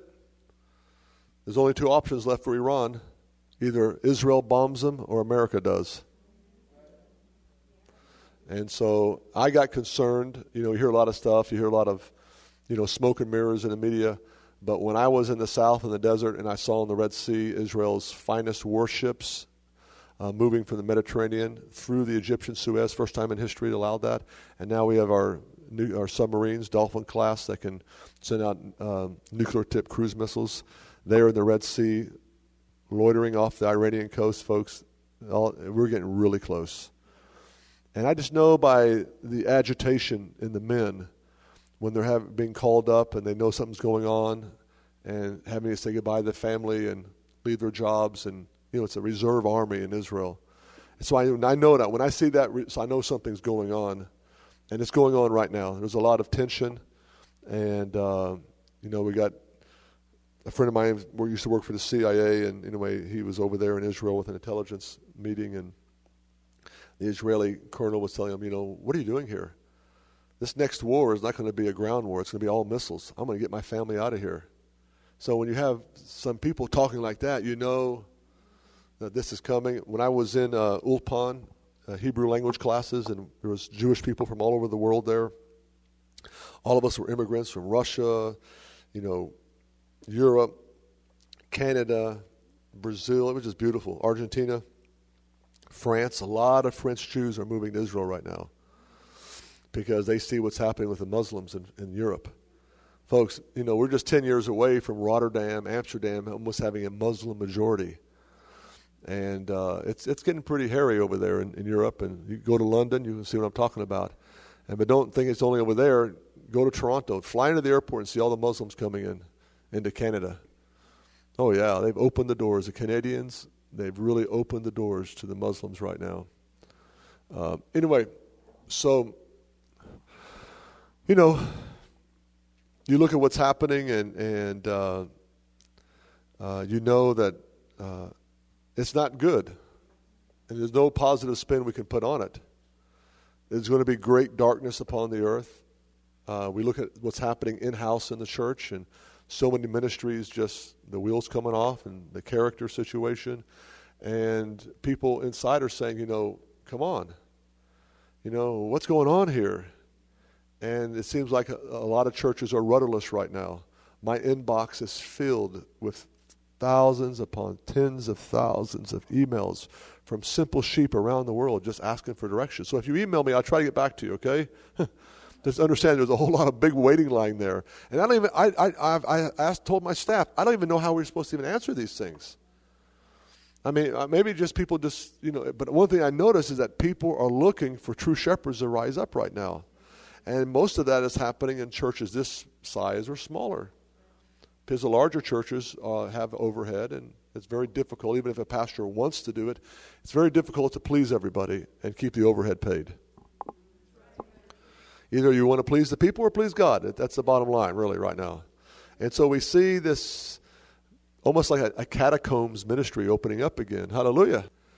And uh, the, the biggest tragedy I see right now is the sheep have been so used to being fed by their pastor, kingship model, they don't even know how to hear from God. And so you got to recalibrate, amen. Start spending time with God, you know. Start spending time with in the Word. Start spending time, you know, going back to the basics. Hallelujah, because it, you, it's between you and Jesus in this hour. Hallelujah. There's very few fathers out there anymore. Most of the fathers I knew, I have to end up fathering myself now because they're in such sin. And you have, you have to understand, I, I don't say these things just to try to drum up something. I'm mad at somebody.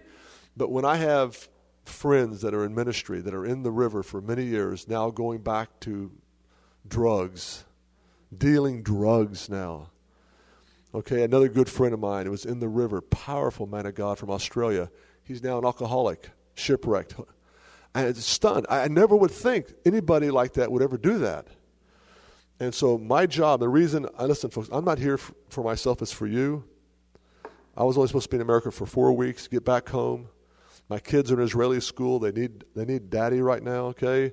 My son's in the army. He needs me. I mean, my wife. There's a lot of stuff happening in Israel with the special forces. My commander has been calling me several times. When are you coming back? But I feel this urgency to travel. So I, this is the longest I've ever been away from my family. It'll be 12 weeks next week. This is the longest I have not seen my kids or family. And I, only God knows what our mobile cell, phone bill is going to be internationally. But God's told me, I want you to blow the trumpet. And before I left Israel, I was in mourning. I didn't want to leave Israel. and I knew that I, something was going to happen. And he began to rifle in me this message of not my will, your will be done.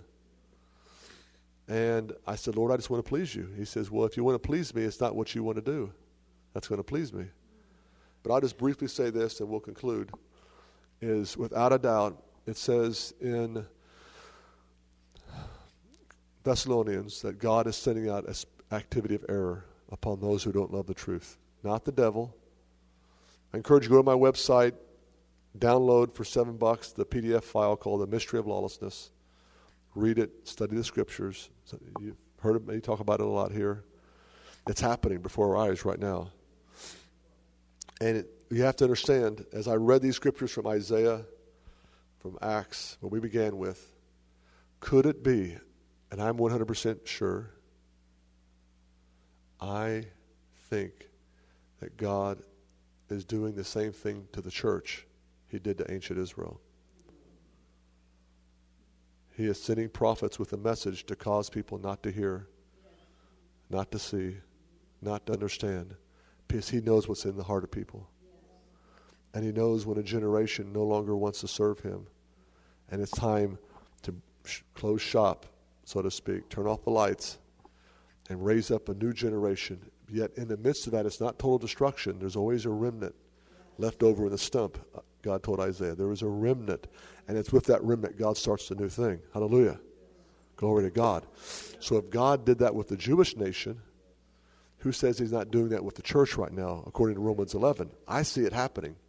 So our job now is, man, how do we take evasive action to miss this grand delusion that not the devil, God is sending. You know, Deuteronomy 13 says God's going to send a prophet and a dreamer of dreams to test us. That's great. It's like, folks, we just have to look at the track record. I don't care how much they say they love God, whatever. You guys prophesied this and it didn't happen. You guys do this. And now you're setting yourselves up as, you know, having extra biblical revelations and mystical experiences, having angels appear called Ema, called Mother. Well, this is crazy. I can go on and on and talk about this stuff. But, okay, we kind of put up with that, you know, because Americans are nice people. But now you're trading your wives out for like horses, getting a new horse. What is this crazy. What do we tell our kids? When last night Pastor was talking about people coming on trains through Pennsylvania without phones and hearing there's a prayer meeting in somebody's house, come on, hallelujah. Like my wife, when she was a little girl in Russia and they had to protect themselves from the KGB and they would not tell where the next meeting was in the next person's apartment which flat in Moscow or Leningrad, and people would come, hallelujah, without telling each other where the meetings were. They'd have to go out at night and break the, the ice in the river to baptize people. And the water would turn warm around that spot. Hallelujah. And my wife now weeps when she sees what's going on, saying, What has happened? I tell you exactly what's happened. It's real simple, folks, and you and I need to repent about it. We've allowed the kings to rule over us instead of God. Well, bless God, hallelujah. We're going to rise up. Hallelujah. Now, and then we look now at the rise of the homosexual community. Huh, getting pretty militant, huh? And then we look now at Obama and the administration. It's not really Obama, he's just more of a puppet. There's some guys behind him, Brzezinski and others, that are really anti Semitic. And it's causing Israelis who were all supporting Obama. Now, the only 5% of Israelis even trust the guy. Okay? It's like, what is happening? And you've got Glenn Beck, a Mormon, becoming the voice, you know. You got Rush Limbaugh, I don't know what, he's, what he believes, you know and everybody's getting riled up. Okay, I see the problem, and I know it's entertainment, a lot of those you know programs. But what are we going to do as believers? Hallelujah! Just hold on, sweet chariot, come on to take me home. I mean, we're going to wait for the, the rapture or something? No way. We're going to rise up. Hallelujah! Begin in my life war. Hallelujah! Let God arise. Let his enemies be splattered. And in this gross darkness, thick darkness, Isaiah 60 says, His glory is going to appear upon us. Hallelujah. So I just say, okay, Lord, you know, people saying, well, let's blow the shofar against Obama. I said, well, somebody's got to prepare the way for the Antichrist, you know? why, why don't we let this thing run its course? Hallelujah. God is sovereign. Amen. He sets up kings, He brings them down. He's totally sovereign. You come to think about it, our nation wanted this.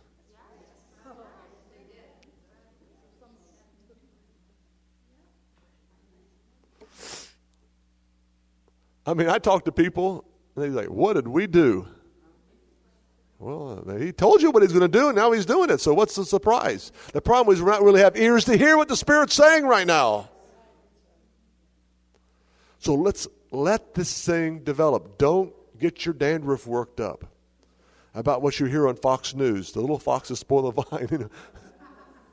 Don't get too worked up. Just when you see these things, lift up your eyes. Our liberation draws near, our redemption draws near. And let's prepare for battle. Joel 3, as we talked about last night. Hallelujah. First thing you need to do, it was real simple to prepare for battle, okay? Kiss your life goodbye. When I didn't want to come, I did not want to come over here, and the Lord said to me, "You need to obey." I said, "Okay, Lord," and I started studying Gethsemane experience. That the Word of God, Logos in flesh, God in the flesh, in the garden. We talk about the blood Jesus shed on the cross. What about the blood He shed in the garden? And Gethsemane means olive press in, in Aramaic, and He was in that garden, and that's what He first thing He said: "All things are possible. Take this cup from me." He didn't want to do it. And until we get to the point of being honest with God and saying, you know, God, I really don't want to do this. Seriously. I'm not going to fake it, God. I'm not going to try to pray you out of changing your mind here. Try to say all these nice words and worship to you, try to butter you up, and maybe you'll change your mind. Yet not my will, thy will be done but it took agony. But that's the sweet spot of His perfect will. The place of agony where you don't want to do it. Brother Scott, please pray for me. I'm having problems. I just, I'm going through these problems. No, I'm going to pray double problems, and then I'm going to pray, uh, um, whoo, whipped cream on top of the pumpkin pie. I'm going to pray Job on you. Hallelujah. Why are you crazy? No, that's the best place to be in. The yes, but not yet. Hallelujah. That place where your will is being grinded by God. I don't want this cup, yet not my will, thy will be done. That creates the whole domino effect to take down the powers of darkness. And then he comes to the disciples and they're snoring. Why? They had a hard day.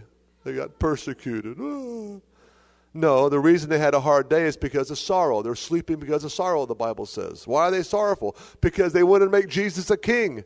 Instead, he's going in to become the scum of the earth and crucified in the most humiliating way. No, Lord, you're not going to Jerusalem.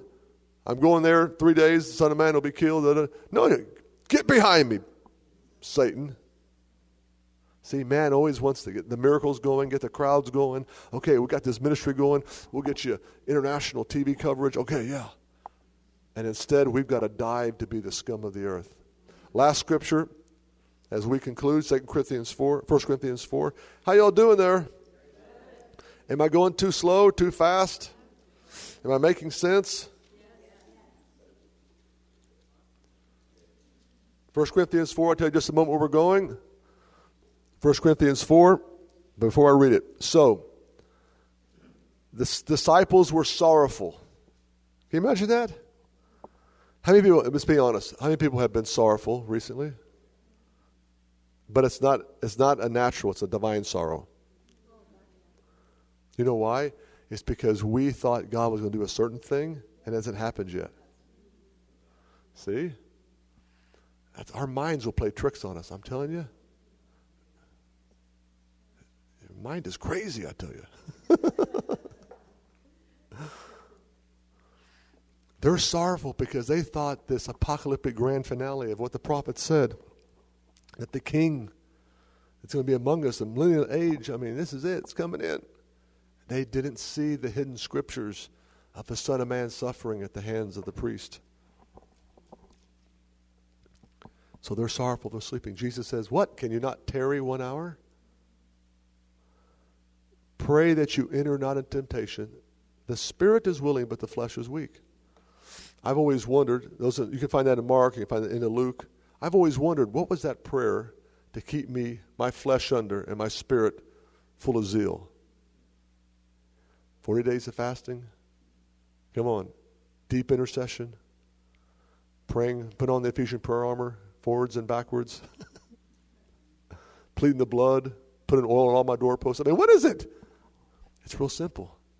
The prayer to keep us out of the temptation is, Lord, not my will, your will be done.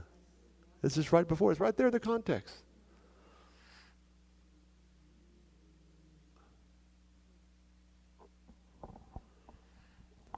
I can't make the decision for you, but it's real simple. You turn the oven dial in your heart, the dial of the oven, past 400 broil to self cleaning.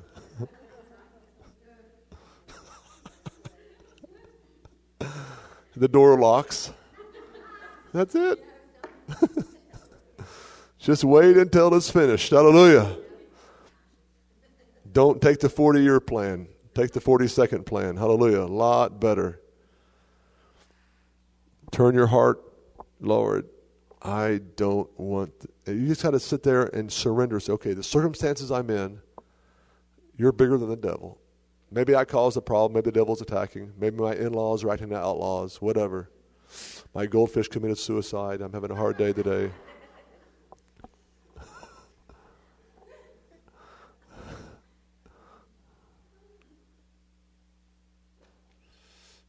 Can we just tr- stop trying to get out of it and just look up and say, Abba, thank you.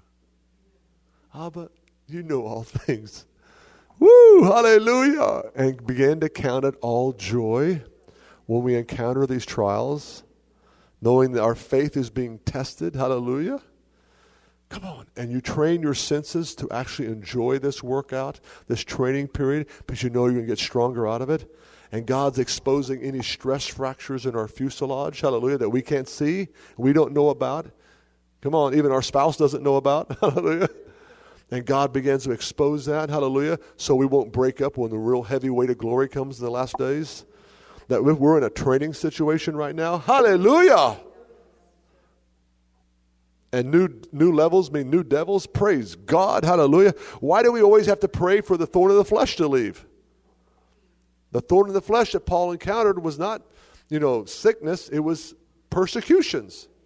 Look at the guy at Lystra was was um, was was impotent and he got healed. And they started worshiping Paul. The priest brought uh, you know bulls to sacrifice to these guys. And then Jews came with a legal argument, and the crowd, and one verse, turned, stoned Paul, and threw him out as dead. How could people that wanted to worship the guy turn around and kill him in one verse? Supernatural thorn in the flesh. Wherever he went, there was persecution buffeting him, okay? And he couldn't get rid of it. And he finally re- recognized, wow, in my weakness, you're strong. Woo! Most gladly, therefore, I'll rejoice about weaknesses, insults, persecutions. For when I'm weak, then I'm strong.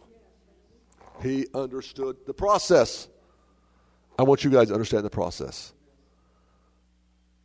Say, Pastor, can you? I want you to agree with me that God gives me more trials this week. Hallelujah. Now, I ain't talking about sickness and poverty, and I'm not talking about that stuff. I'm talking about character testing. Amen?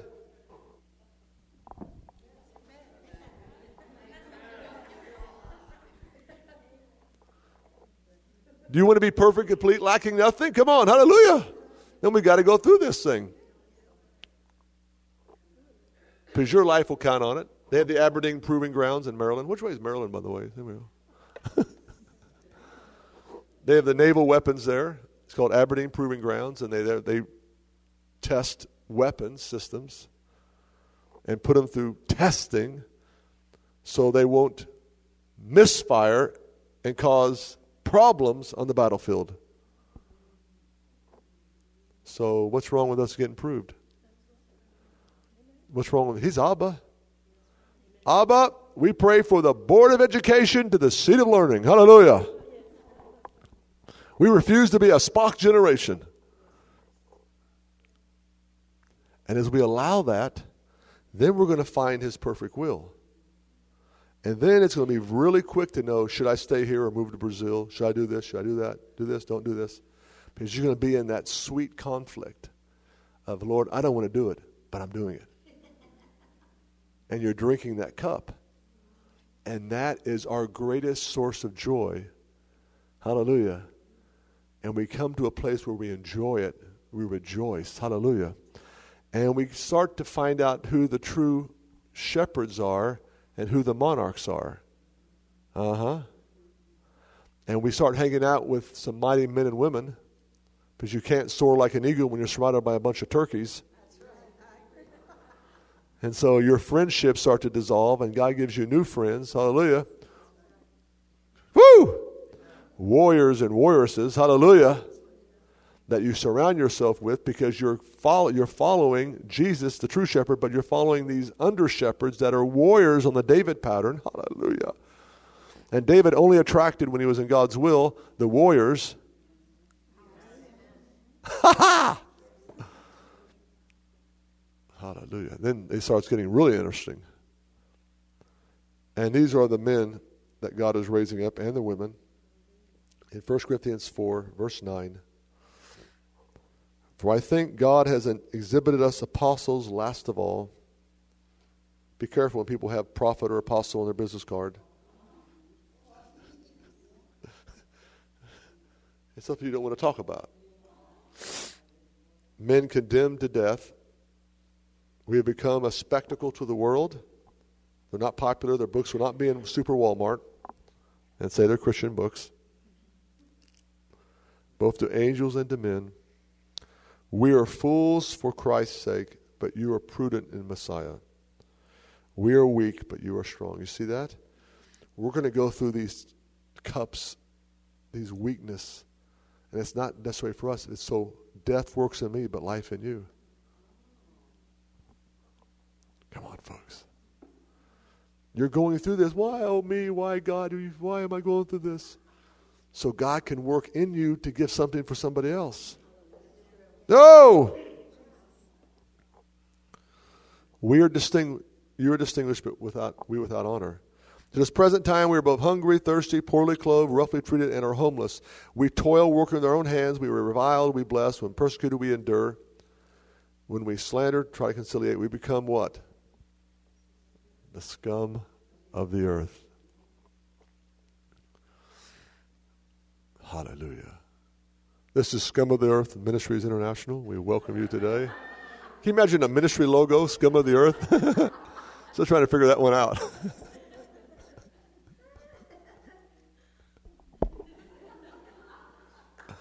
I, I, thought about this too. You, ever, you know, the, the four faces of the, the four living creatures is face of a man, face of a lion, face of an eagle, and a face of a what? Ox. So we hear about Eagle Ministries International, Lion of Judah Ministries. What about Oxen Ministries International? The logo got a big nose ring. I, have you ever heard Oxen Ministries? We got Eagle Ministries, Lion Ministries. What about Oxen Ministries? Well, the oxen are there. What do they represent? Work. Everyone wants to soar. Everyone wants to be a lion king. What about work? Hallelujah. Now it says here, 14 and 15, may you be comforted with this. We do not write these things to shame you, but to admonish you as beloved children. You have countless tutors or teachers in Messiah. You have very few fathers. For in Christ Jesus I became a father through the gospel. I exhort you, verse 16, be imitators of me. This is where we're going with this thing. God's glory will not fall in the last days on a kingship model. Okay? Now you say, can you give me more New Testament scripture? Yes. Let me give you the biggest one. You know where it says in Ephesians? You can read it later. And I, I tried to t- finish twice already. Ephesians 4, God gave gifts unto men, prophet, apostle, prophet, pastor, teacher, right? For the equipping of his saints, for the work of service, to keep you from the winds of the doctrines of men. So our job is not just to stroke you, our job is to warn you of the doctrines going on. Winds of doctrine by the craftiness of men. Okay? That's the bottom line. So as we are in this hour, brothers and sisters, this thing is diving right now into scum of the earth message. God's glory is coming. He'll not pour his glory upon the in, ingenuit, ingenious, anyway, cleverness of man. He'll not pour out his glory except on desert situations and people that are nothing. Hallelujah. And that's why God allowed Paul to go through things so he wouldn't take the glory. Hallelujah. And so when you're going through something, rejoice because God's about to do something in your life you could never imagine before. It's always the darkest before the dawn. Hallelujah. Whoa! So, God, why am I going through this? Oh, God, you don't love me. He loves you. That's why He's doing it. If He's not testing you, that's why you better be scared. Because He says, because people were lawless, He gave them over to an unclean spirit. Why are the sinners having so much fun? Because God gave them over to it. This is, you know, I thought, I thought about this once. You know, the rich, some of these wealthy people that are just godless, they've already received the reward now. We'll be enjoying the treasures of heaven, hallelujah, for all eternity, and they'll be suffering the lake of fire. Think about it. Bill Gates, hope you hear the message. Wake up. So, this new caliber of leadership coming up are people that are going to take great joy in the scum of the earth message. Now, what is the scum of the earth? It's in the linguistic key Greek New Testament, it's the latrine outside the homes of the ancient Roman world that all the was thrown into to wait for the rains to wash it away especially in the Middle East when water is very scarce and whatever water you have you use for bathing, mikveh, or to drink. Okay? So these places would build a lot of latrine material until the rains came and washed it away. And that residue left over, the scum of the earth, is what Paul says he is. Permanently marked as a nobody, as a pilgrim, as a wanderer, hated, reproached. Come on, folks. Hallelujah.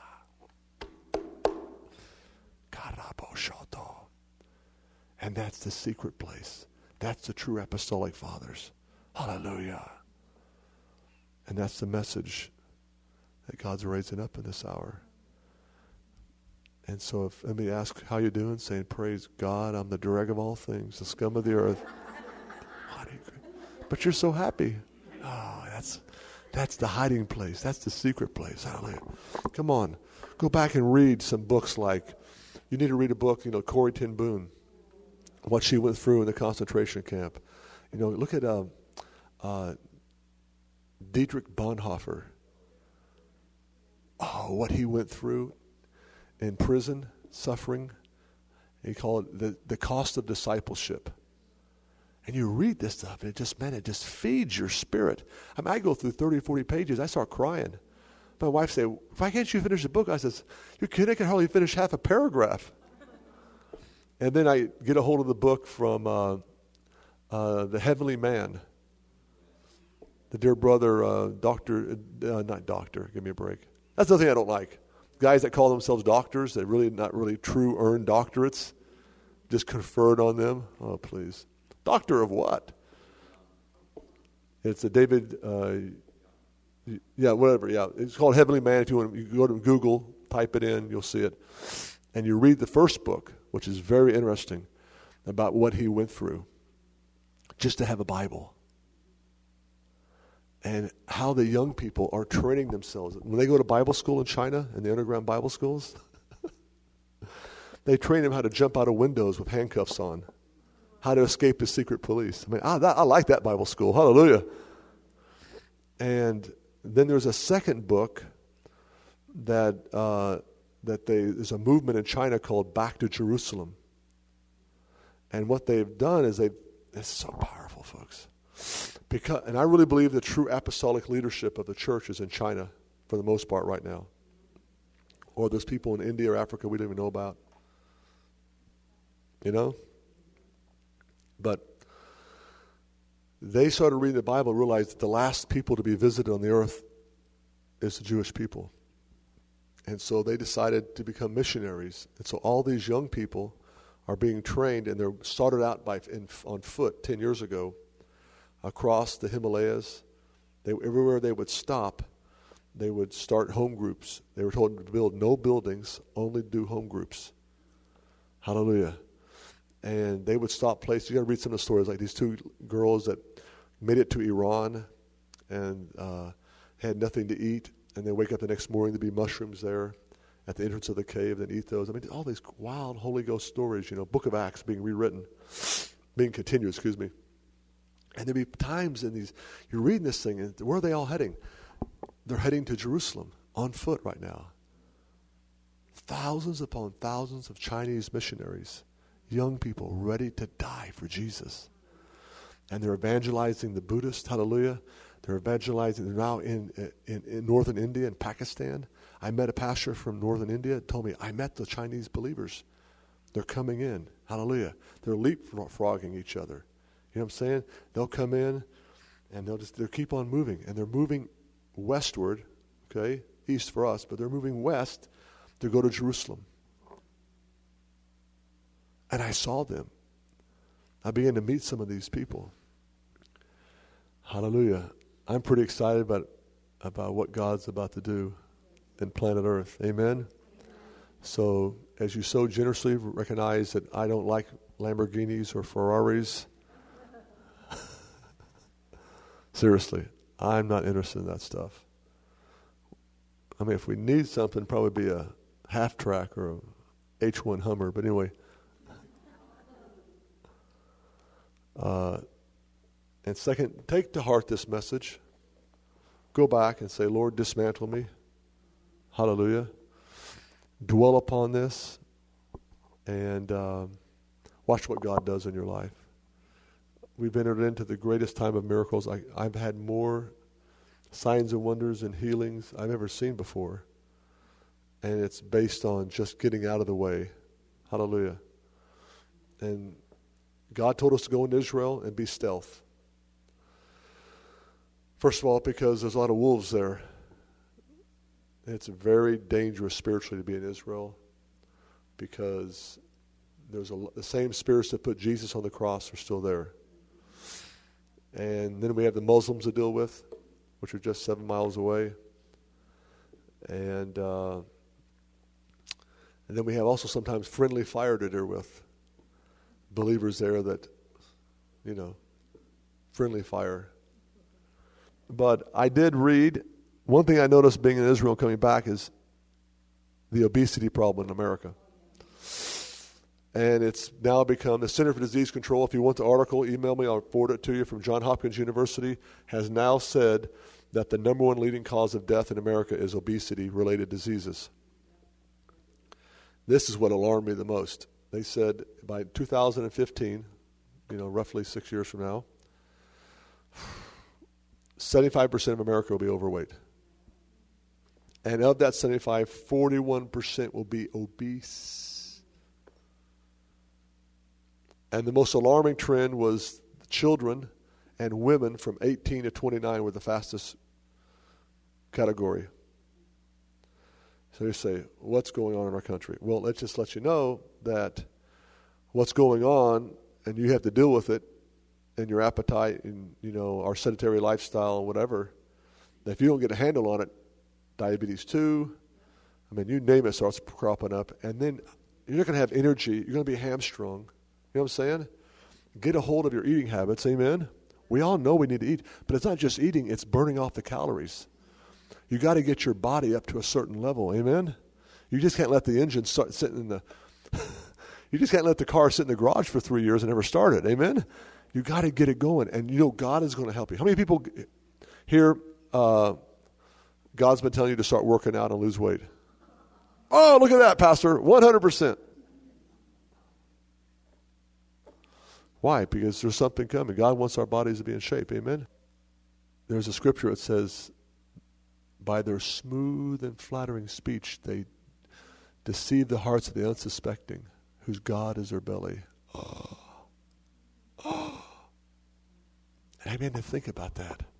Did you know that dietary food laws or dietary uh, exercises has caused more problems than you could ever imagine for God's people? What's the number one stumbling block to the Jewish people? David said in Romans, Paul quotes it, let their table become a snare. What do you put on a table? Food. It's the dietary kosher food laws that are the stumbling block to the Jewish people, keeping them from seeing Jesus. How did the Gentiles get into the church? Because God showed Peter a vision of creepy crawlers coming down to eat it. Come on. Cornelius is praying, an angel appears to him, says, Get Peter. Peter's having a vision up the road in Jaffa, okay? Tel Aviv. He sees, he didn't see a bunch of Gentiles come down saying, Go preach to the Gentiles, they're ready. No, he sees a bunch of creepy crawlers, unclean things, seagulls, vultures, lizards, Gila monsters, whatever's in there, shrimp.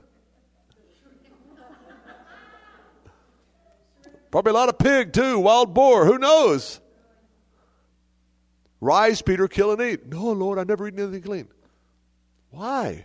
Because unless you're going, the only way you can win Gentiles and make believers and disciples, you have to have love fellowship, love feast, meals together, break bread. Come on, folks.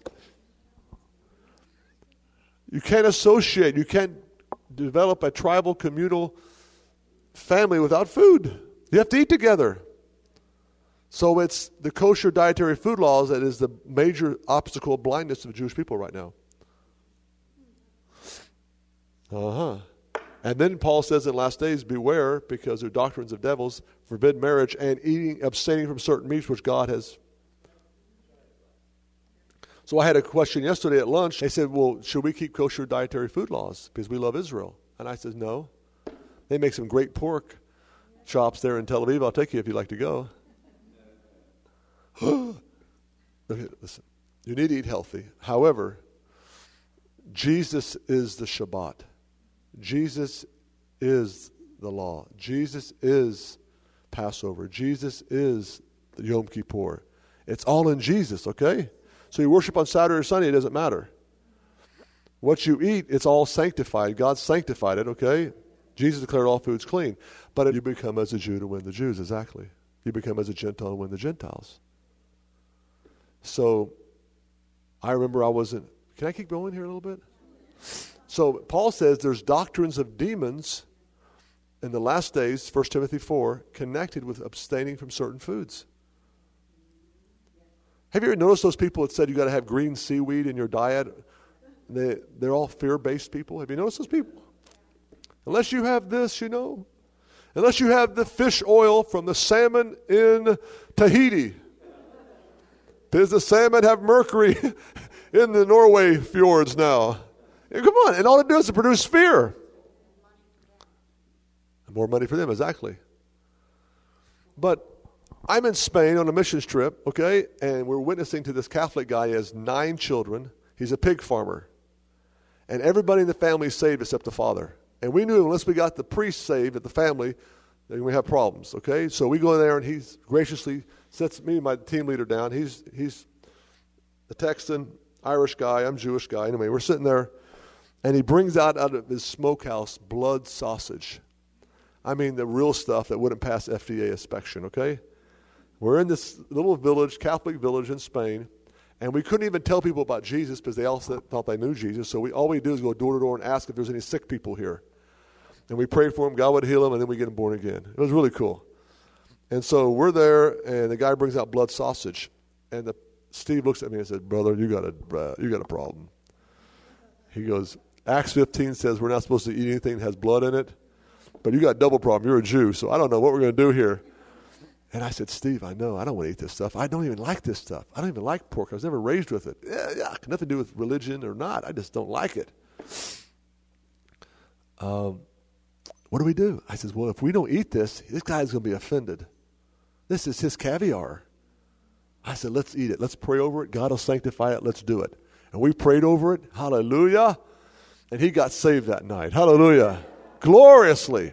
Now, I didn't know, but the other team that we all trained together, they were in Colombia at the same time. and they were in a Colombian village, and the team leader is outside the hot. It was so hot they had to sleep during the day. And there was this little puppy comes up to the, the tent, and uh, he's playing with the puppy. Nice puppy. And the lady comes up. You like? You like? Oh, yeah, I like it. And that night, they brought it with a mango in its mouth, okay? But to those people in the Colombia, that was a delicacy. And they, I don't know which team I want to be on the puppy or the blood sausage. But anyway, but they ate it and glorified God. Hallelujah. Amen. Hallelujah. And had awesome meetings. So, again, when it comes down to food and dietary food don't get too religious and legal about diet things, okay? Amen. And don't get carried away by these strange doctrines of what to eat, what not to eat. Hebrews 13 says.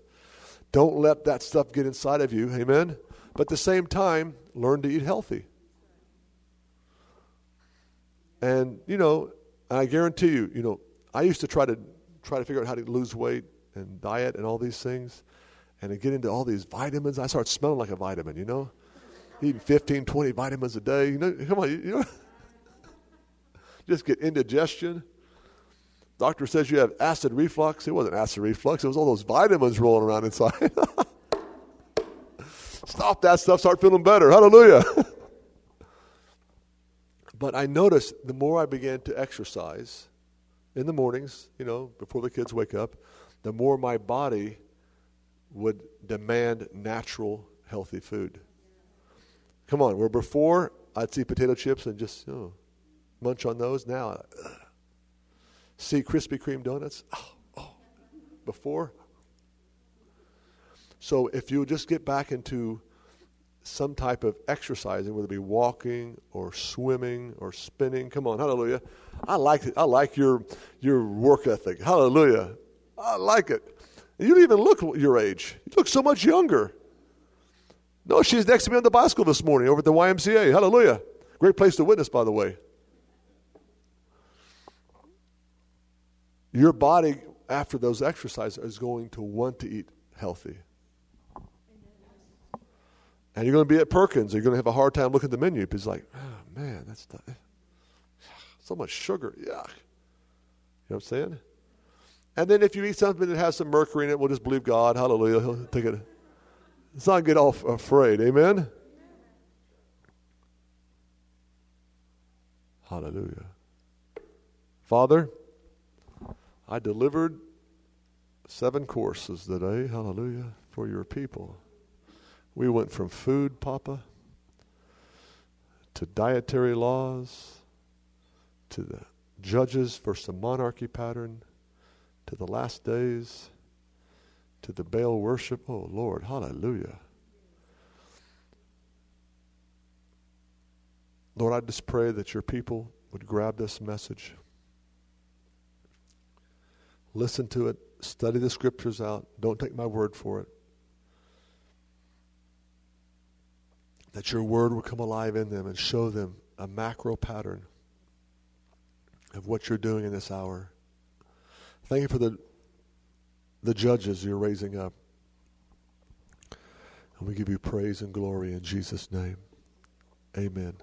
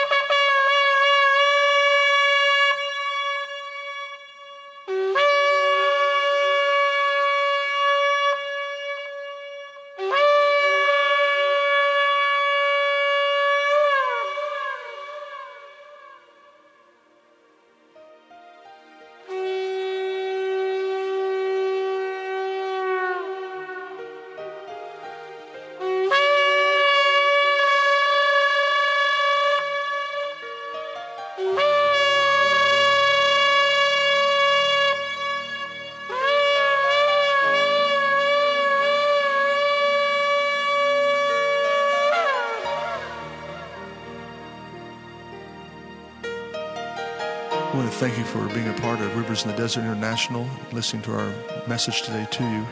Perhaps you have a friend, perhaps yourself are sitting there and wondering, where would I go if I died today? We'd like to give you a great privilege of praying with us and leading you to a knowledge of Jesus the Messiah. The Bible says if any man or woman would call upon the name of Jesus, that they would be saved. The Greek word for saved is healed, delivered. It's a wonderful promise. You're there now in your automobile, perhaps at home listening. Go ahead and pray this prayer with me. Say, Dear Father, I ask you in the name of Jesus to forgive me of my sins. The Bible says, if anybody would call upon your name, they would be saved. I'm calling today, Lord. Save me, forgive me, cleanse me, take all of my sins and cast them into the sea of forgetfulness. Father, I'm coming running home to you now. In your name I pray. Amen.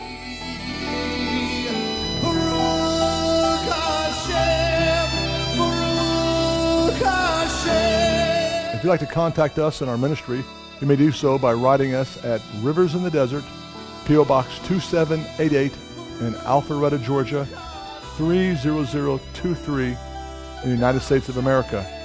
Our ministry phone number is 770 777 0143. Of course, you can reach us anytime 24 7 at our website contact page at www.flashfloods.com. Looking forward to hearing from you. We are here to help equip you to be tactical warriors in this hour, to wake up His church, to win and disciple lost souls, and to take out terrorism of all forms. God bless you. I'm looking forward to hearing from you. Shalom, shalom.